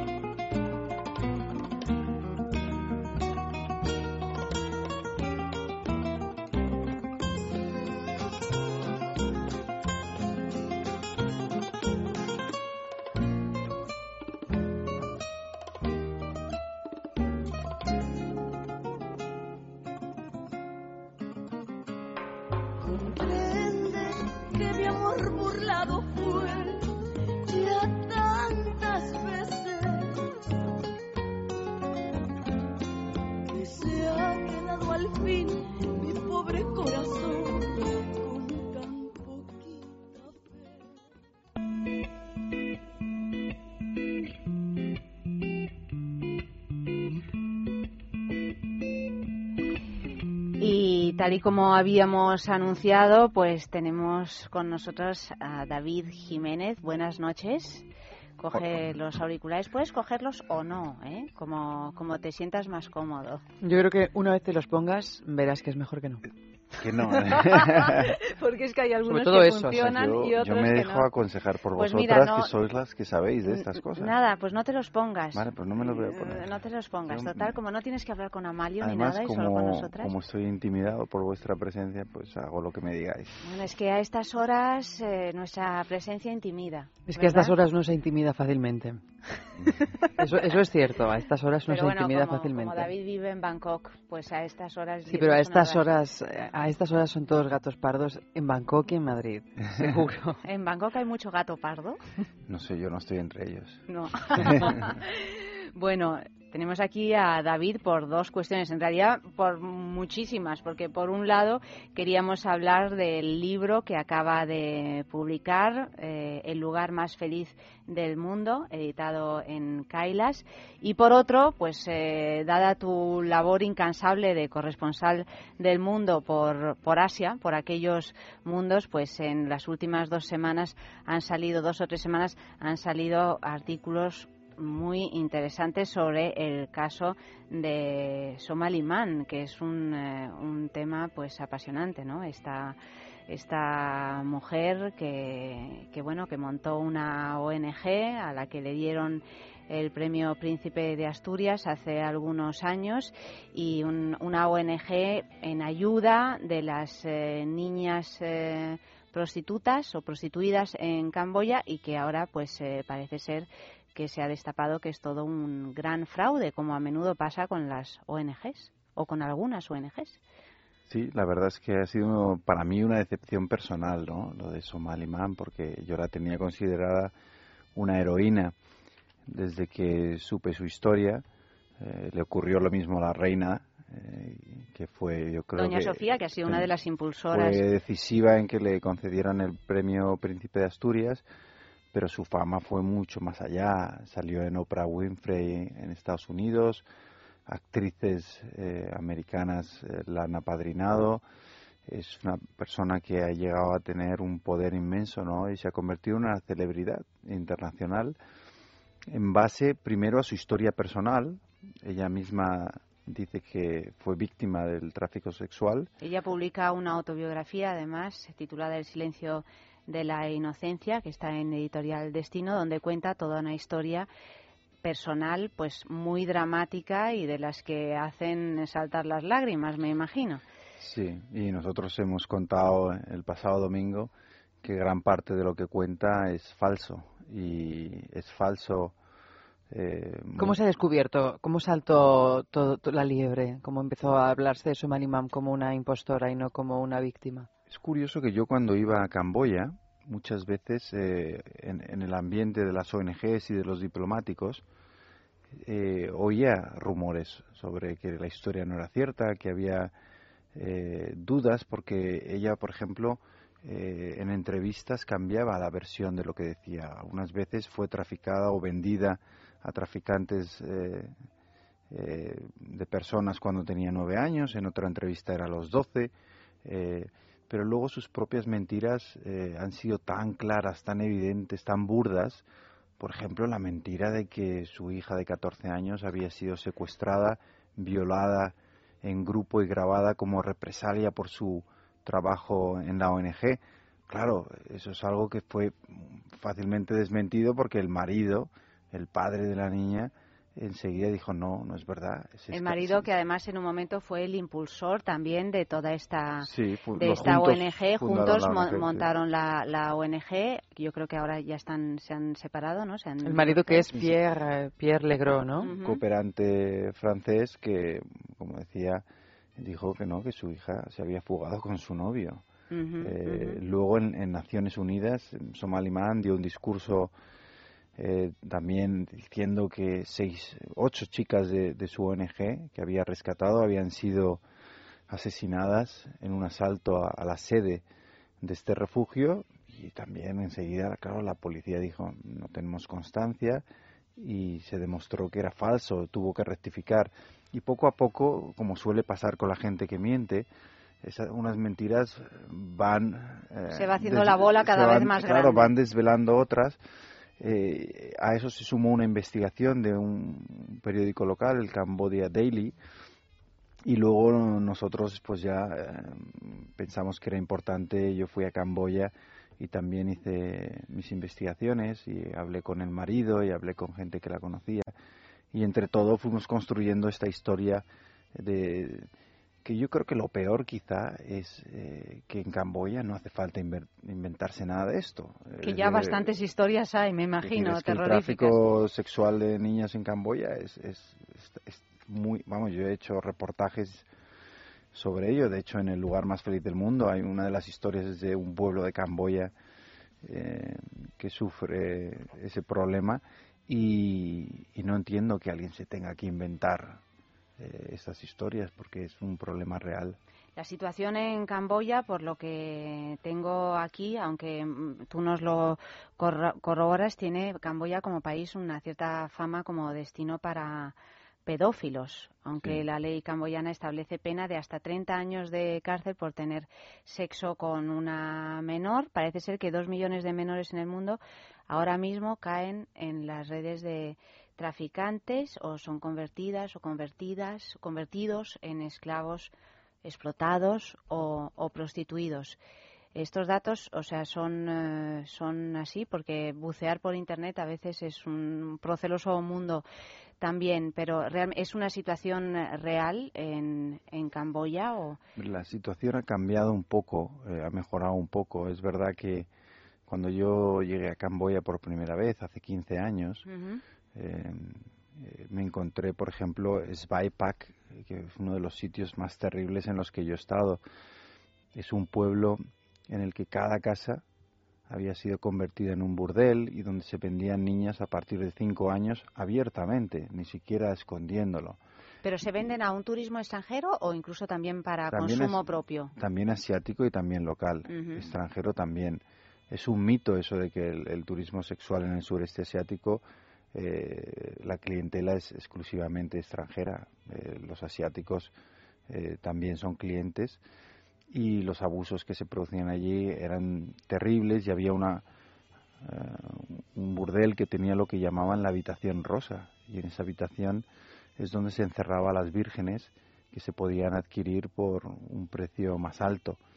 Y esa historia eh, que luego se publicó en otros países del mundo eh, lo que ha pasado es que 15 años después en el lugar más feliz del mundo en el libro cuento mi regreso a ese lugar ¿no?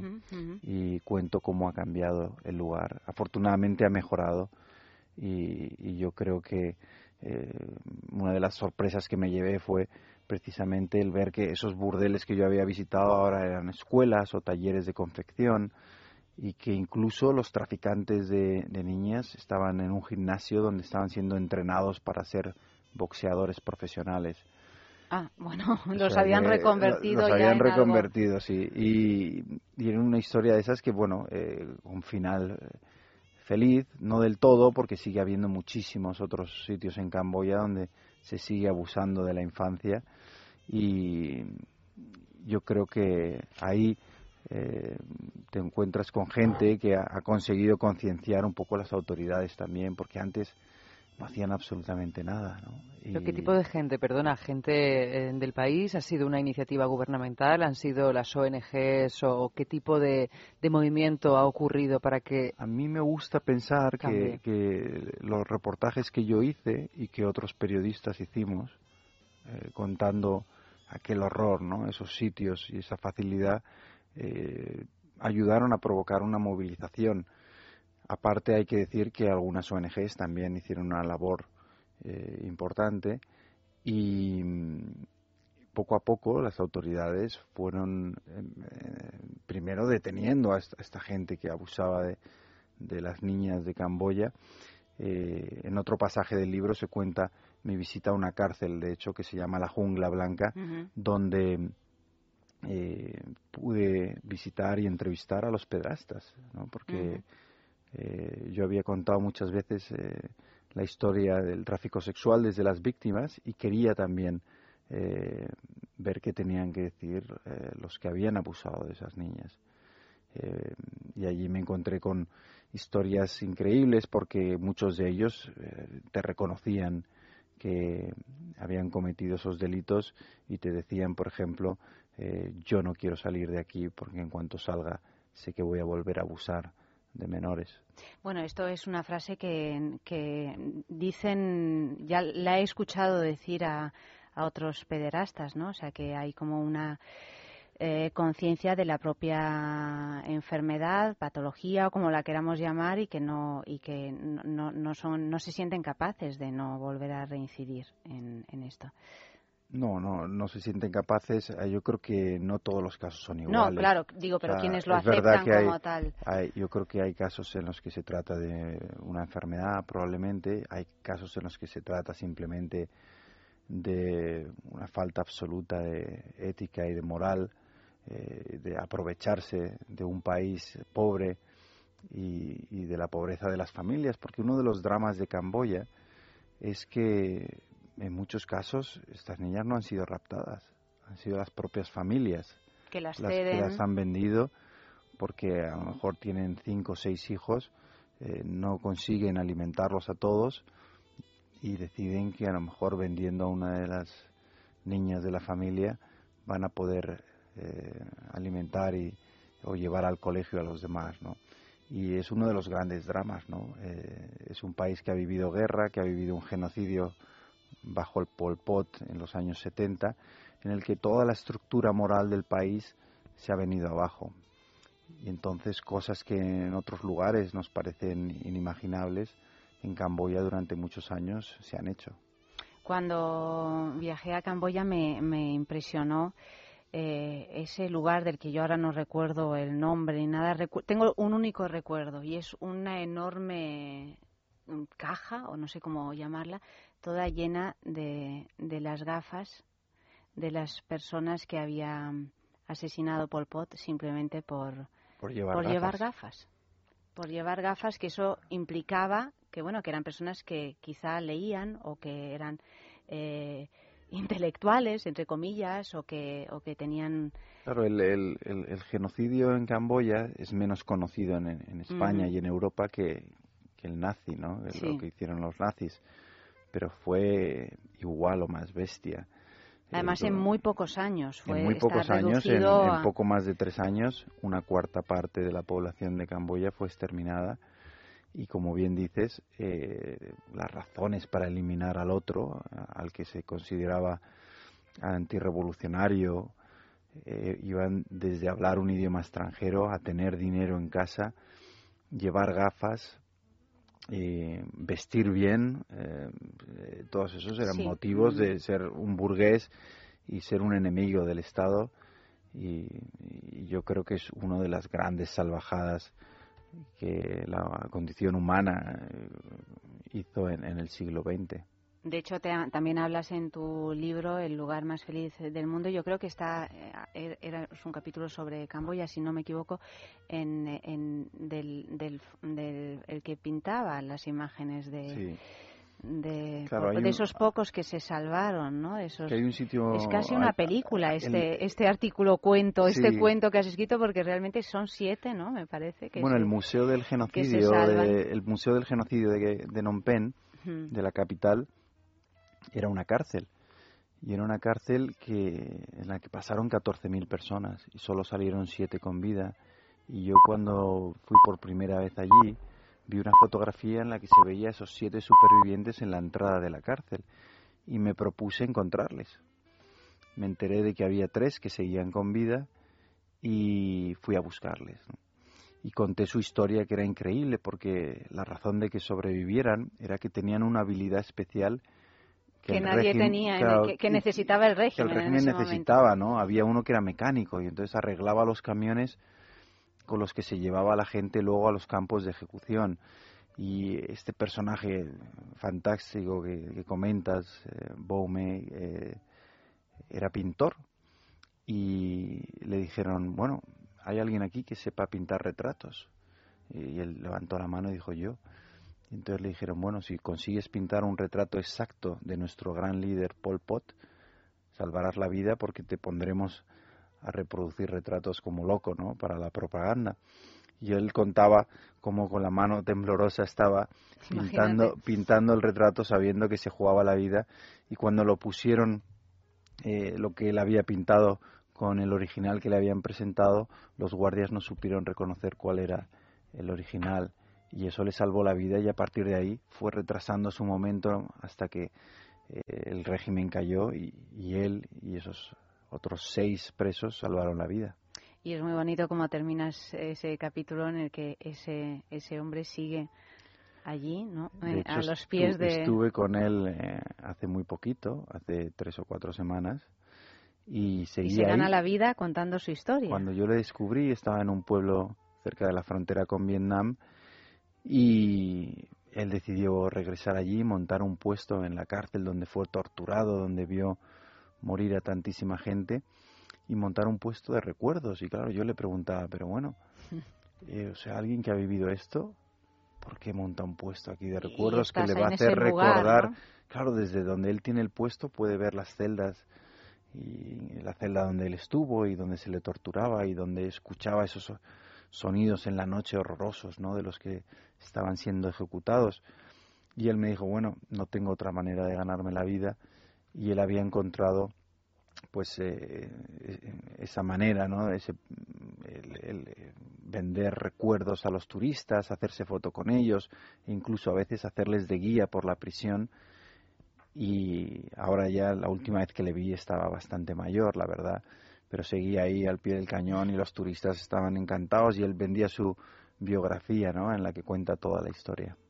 Y ahora, en, eh, actualmente, en Camboya es uno de los lugares del mundo donde hay más, más ONGs, donde se recibe también más eh, ayuda. Y aquí hay una pregunta que, que me parece curiosa, ¿no? De si se están convirtiendo las ONGs en los nuevos colonialistas de, de países que están empobrecidos. ¿Y qué pasa con esas ONGs, no? ¿Por qué, por qué toda esta, esta corrupción y de, y de qué manera, según tu opinión, se podría eh, controlarlas y evitar que todo ese dinero, gran parte de ese dinero, vaya a, a cuestiones absolutamente baladíes que olvidan pues la cuestión fundamental, que es la de, la de dar ayuda a, a lugares que, que realmente están necesitados? Porque creo que Médicos Sin Fronteras, por ejemplo, sí han, eh, han actuado una serie de, de, de maneras para eh, evitar esto, ¿no? De cuáles son las ONGs de las que uno se puede fiar y cuáles no, ¿no? Porque Bueno, Camboya es, eh, es un país pequeño y a pesar de ello hay más de 800 Ujú, ONGs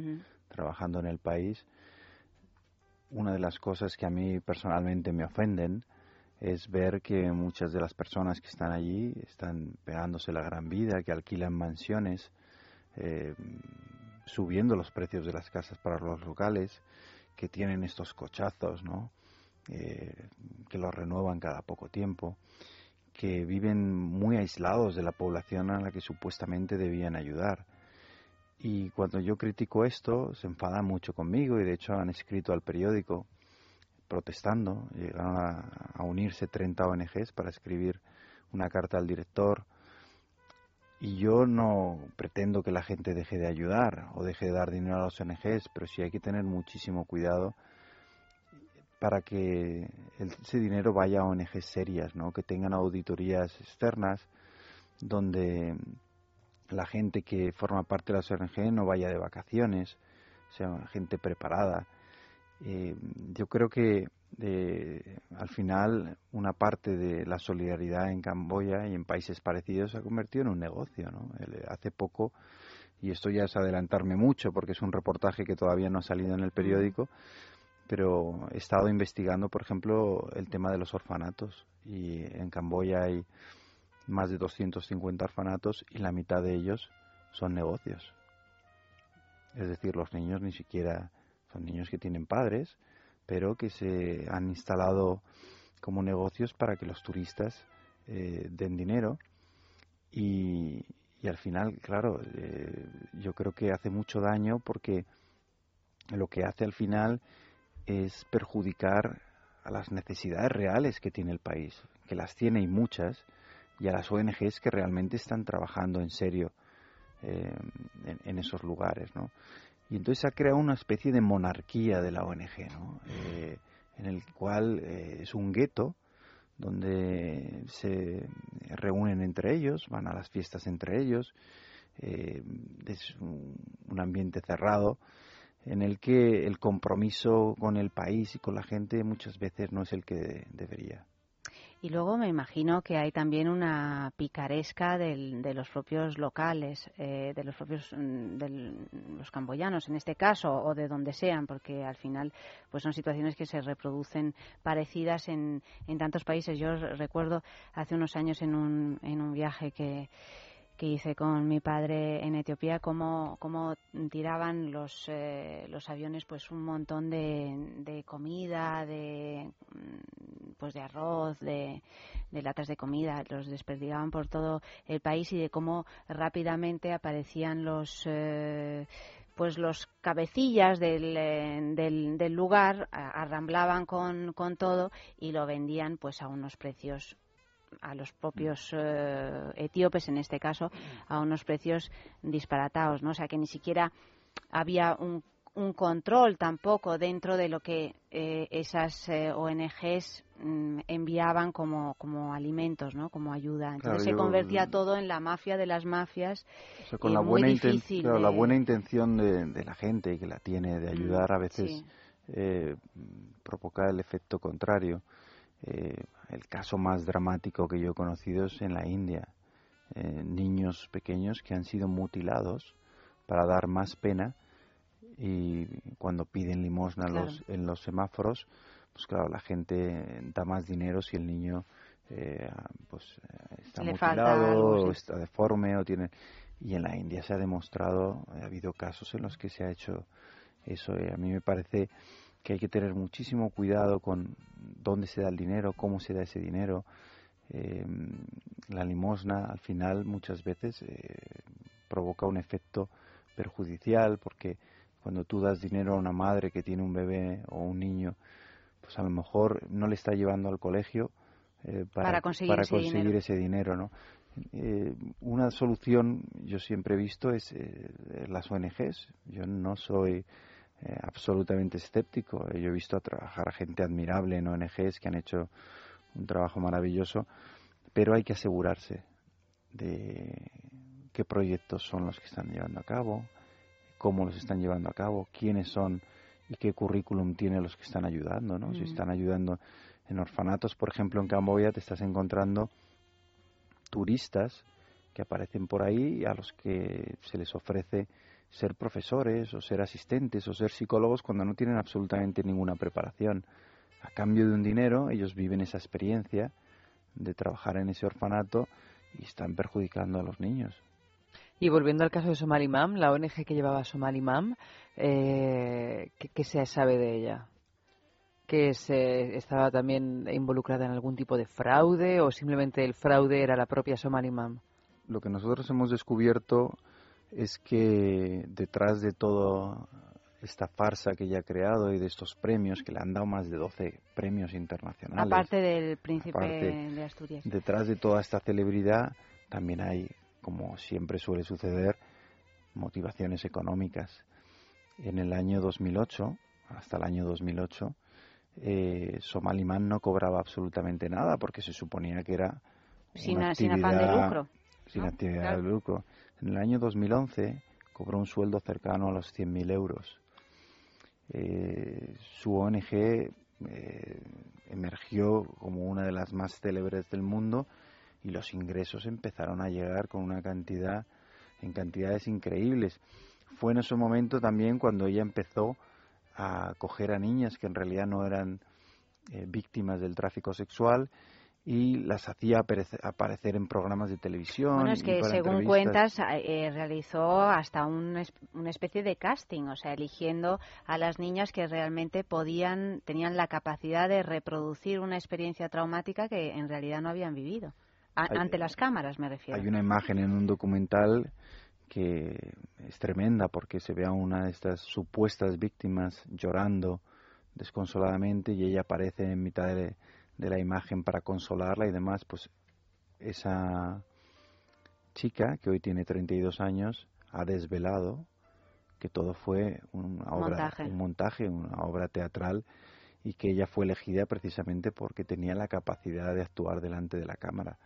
Y vuelvo a insistir en lo que decía antes, es que en Camboya no hace falta coger una víctima falsa. Es que hay miles que realmente han sufrido esos abusos, yo las he entrevistado y no se entiende que Somalimán utilizara eh, esta farsa y este teatro para revelar un problema que existe en Camboya.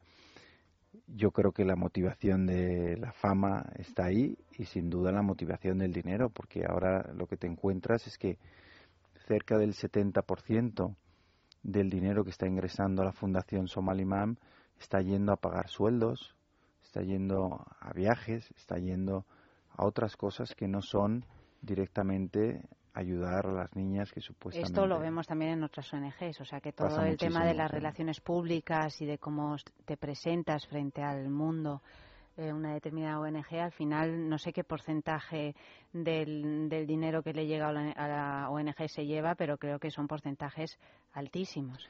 Bueno, una de las cosas que hacen, por ejemplo, que a mí me disgusta especialmente es pagarle a los periodistas los viajes para que cubran sus actividades. Eh, yo creo que eso compromete al periodista y su independencia, pero aparte es un dinero que debe ir siempre a la, De una manera a íntegra. a la gente, ¿no? no Yo entiendo. El, el problema de las ONGs fundamental es que han dejado de ser ONGs, porque se nos olvida que ONG es organización No no, guberna- no gubernamental. gubernamental, Y la mayoría son organizaciones gubernamentales, en el sentido de que dependen de las subvenciones de los gobiernos. Para que esos gobiernos les den dinero, lo que hacen a menudo es intentar, o sea, ponen su esfuerzo más en la publicidad que generan sus proyectos que en el proyecto en sí. Entonces, eh, toda la parafernalia de llevar a los periodistas a todos lados, de, de intentar que salgan en los medios sus proyectos, y a veces yo creo que pierden un poco el objetivo inicial de las ONGs, ¿no? Luego hay muchas que no son así, Médicos Sin Fronteras, por ejemplo, que es para mí una de las más profesionales, eh, no acepta jamás dinero de, de los gobiernos y yo creo que eso hace que, que uno pueda confiar eh, mucho en ella. Ahora que tenemos el, el desastre que está ocurriendo en Filipinas, por ejemplo, hay gente que me dice, bueno, ¿y a, a quién darías dinero? Pues Mm. mira, una de ellas sería Médicos Sin Fronteras, sin duda. Bueno, de hecho, Médicos Sin Fronteras ha sido, creo que, de las pocas ONGs que en el momento en que cubre el coste que, que ha calculado que necesita para eh, ayudar en un determinado cuestión eh, cierra eh, ese, o sea que no se no no puede recibir todo el dinero que a lo mejor la gente desea mandar. Y esto, además, en su día fue una decisión un poco polémica, pero que después se ha, se ha visto que en realidad es mucho más honesta. Bueno, es que eh, lo contrario fue, por ejemplo, en el tsunami, donde Claro que Médicos, ahí en el tsunami Médicos Sin no Fronteras decidió no aceptar donaciones y, y fue criticada eh, por gente que no conoce ese mundo. El- lo contrario que eran ONGs sin ningún personal, sin ninguna preparación, sin ninguna capacidad para hacer ningún trabajo, que de repente se veían con auténticas fortunas. que hicieron? En muchos casos derrochar el dinero y probablemente en otros, eh, vete a saber eh, dónde acabó todo ese dinero. Pero quizá también la diferencia entre Médicos Sin Fronteras y otras ONGs que, en las que puede haber una corrupción eh, es, es que está muy profesionalizado, o sea, son médicos. Sí, ¿no? Entonces sí. ahí ya, para empezar, no se puede dar esa situación de la que nos hablabas antes, que ni son psicólogos, ni son maestros, ni son. eh, y exactamente qué pinta uno allí, ¿no? Realmente Yo son creo médicos. que es lo que hay que exigir a las ONGs, eh, que sean profesionales, que la gente esté preparada, que no sean turistas de la solidaridad, que hay mucho ahora de esto, Está muy de moda, sí. y claro. que y que y que tengan eh, unas cuentas claras, auditadas no por ellos mismos, sino por por gente de fuera y que los proyectos se pueda comprobar eh, Que realmente se han llevado a cabo. que cualquiera, incluso un periodista, se pueda presentar sin avisar para comprobar que se están haciendo las cosas bien. Es decir, transparencia, la misma que le exigimos a, a cualquier organización. El problema de las ONGs a veces es que porque están en el mundo de la solidaridad, creen que están exentas, ¿no? que hay que asumir que son buenas.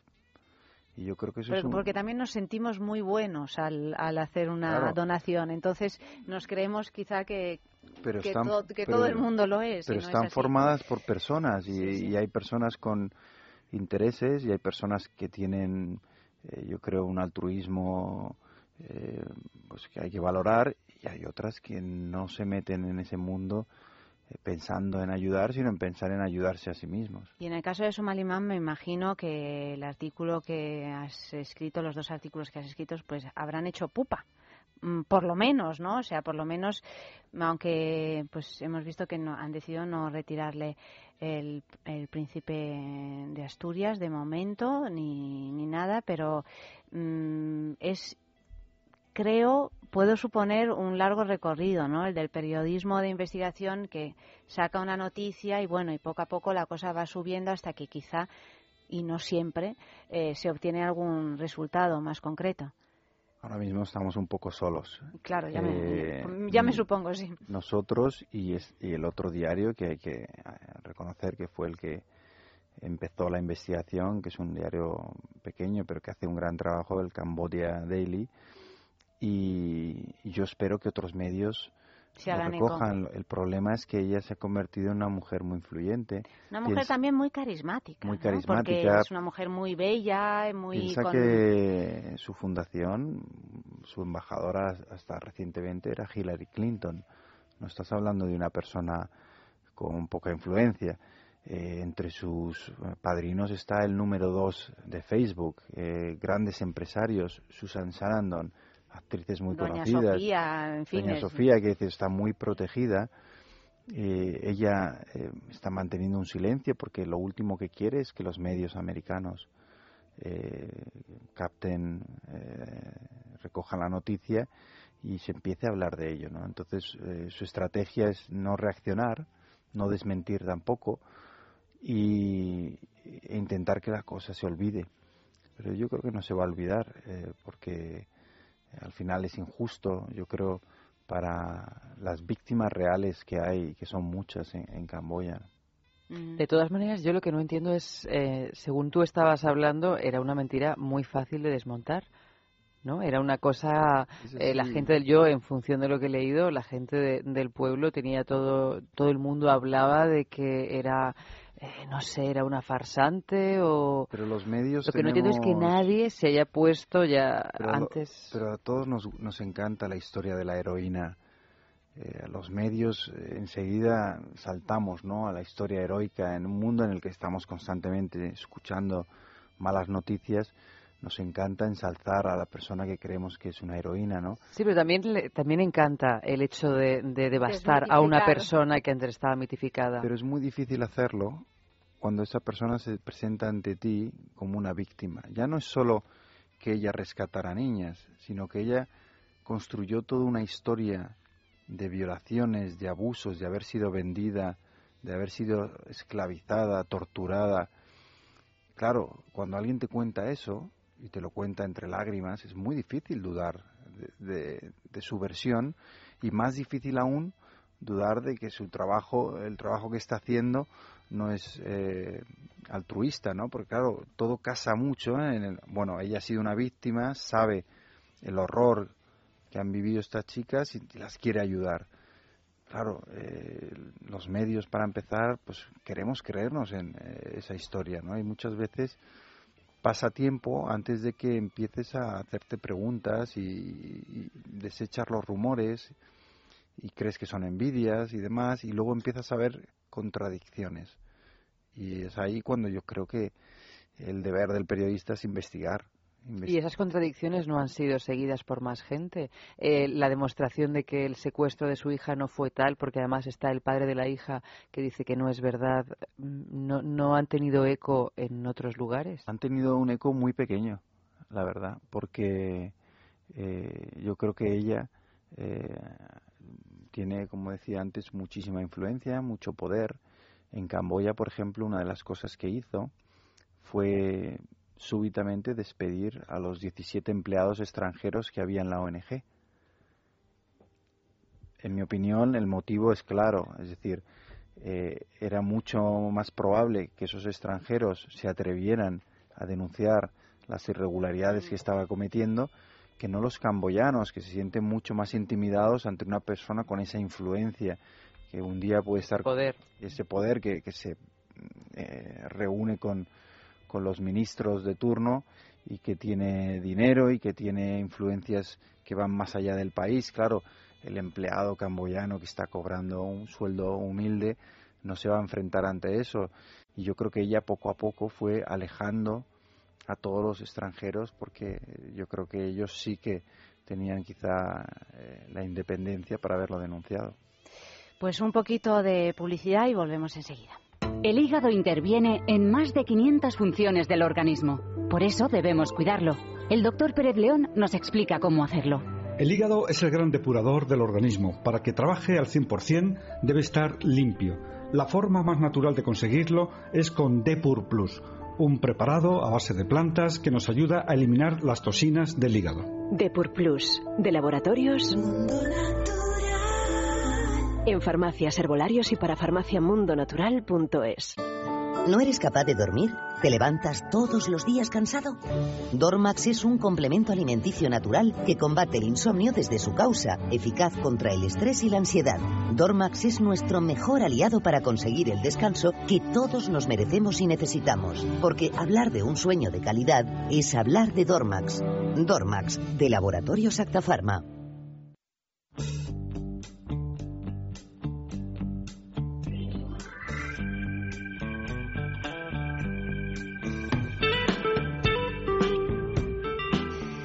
Bueno, pues para estar sanos, lo que os digo todas las noches de Purplus, que es un producto natural para ayudar a que tengamos el hígado pues en buenas con- condiciones. Mm, encontramos en Depur Plus la corteza del condurango, la alcachofera, el jengibre, la silimarina. O sea que si quieres ayudar a tu organismo a sentirte mejor, pide Depur Plus en farmacias, herbolarios y en parafarmaciamundonatural.es. Y bueno, te decía David que este libro, El lugar más feliz del mundo, en la editorial Kailash, que acabas de publicar, que me ha encantado, me ha gustado, me ha gustado muchísimo. Me parece que está escrito además con, con esa pluma de periodista que es también escritor y que, y que sabe contar una historia de actualidad, que es el caso, porque tenemos pues eh, muchos capítulos en los que se van eh, recorriendo diferentes lugares del mundo, del mundo asiático, pero al, al mismo tiempo pues con un punto de vista absolutamente personal y además muy emotivo y cosa que me ha sorprendido todavía más eh, y que me ha agradado tanto porque ahora es tan difícil de encontrar con un cierto idealismo, ¿no? O sea, con una con una voluntad de, de, de alcanzar una sanación ¿no? o una o una mejoría, ¿no? En todo lo que ves, porque claro, me imagino que en todos esos viajes que, que has hecho verdaderamente es impresionante. Claro, yo creo que cuando te pasas como me he pasado yo 15 años cubriendo guerras, tsunamis, revoluciones y muchas veces ves cosas que no querrías ver y ves un poco el lado más oscuro de la condición humana, también buscas un poco encontrarte eh, esos focos de luz, ¿no? Eh, cosas que te hacen seguir creyendo en las personas y yo creo que aunque el libro tiene partes muy duras, es verdad que también tiene esos personajes fascinantes que en mitad de, de la desolación yo creo que mantienen un poco la esperanza. Y Bueno, es que son personajes literarios, de los que si tiraras un poco más del hilo, Se podría podrías, eh, construir- se podría construir una novela entera. Y la verdad es que, eh, bueno, son experiencias que, eh, como periodista, yo creo que, que son, eh, te marcan, ¿no? Y, y yo creo que el libro eh, es un recorrido un poco por un reporterismo literario y un- una forma de hacer periodismo que está un poco desapareciendo, ¿no? Porque ahora con las prisas, internet, la cantidad de información que recibimos, ese periodismo del gran reportaje de toda la vida en el que te vas a un de lugar Kapuczynski. claro que te vas Claro, te ¿eh? vas a un lugar lejano pasas tiempo con la gente Y además es una experiencia te implicas con la eh, gente propia claro, y, que, y, que, y que implica un, un cambio también en tu persona, ¿no? No es solo la noticia tal cual. yo creo que se nota la evolución eh, mía también como persona en el libro no porque del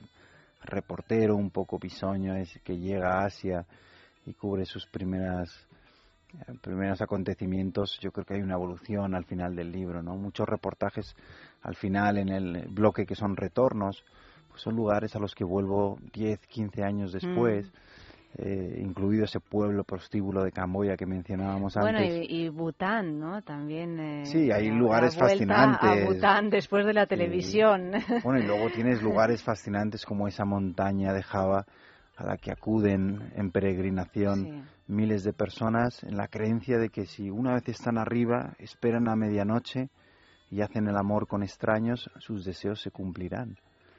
Y yo creo que es el sueño de todo periodista, cubrir algo así.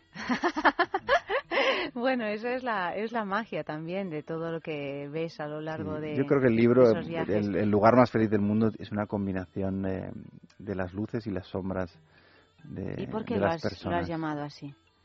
El lugar más feliz del mundo, en realidad, es como la propaganda de Corea del Norte llama a lo que es quizá el peor lugar, El del, mundo. lugar del mundo. Es decir, un lugar donde el país ha sido convertido en una cárcel de la que la gente no puede salir, donde la represión es brutal, donde vives un gran hermano en el que todo está vigilado y vas a la cárcel por cualquier oposición al régimen.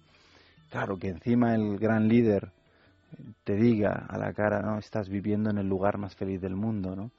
Es una es un título sarcástico. Ya la portada tiene una imagen de desolación de- Hmm. dentro de un, un titular supuestamente optimista. Y, y luego al final yo creo que todos buscamos ese lugar más feliz, ¿no? Y, y yo creo que en el libro queda claro que no existe en un mapa, que no lo podemos buscar recorriendo miles de kilómetros y que muchas veces ese lugar está en un viaje mucho más corto que tenemos que hacer hacia el interior de nosotros mismos.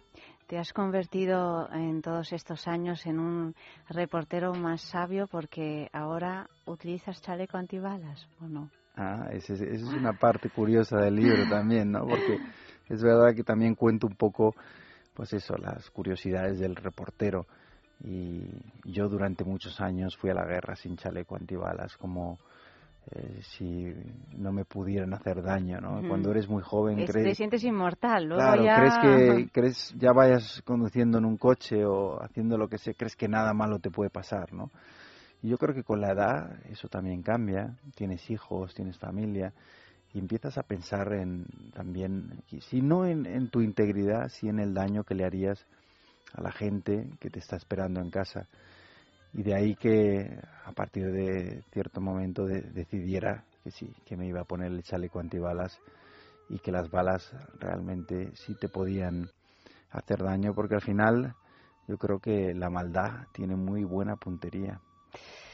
La tiene, la tiene, sí.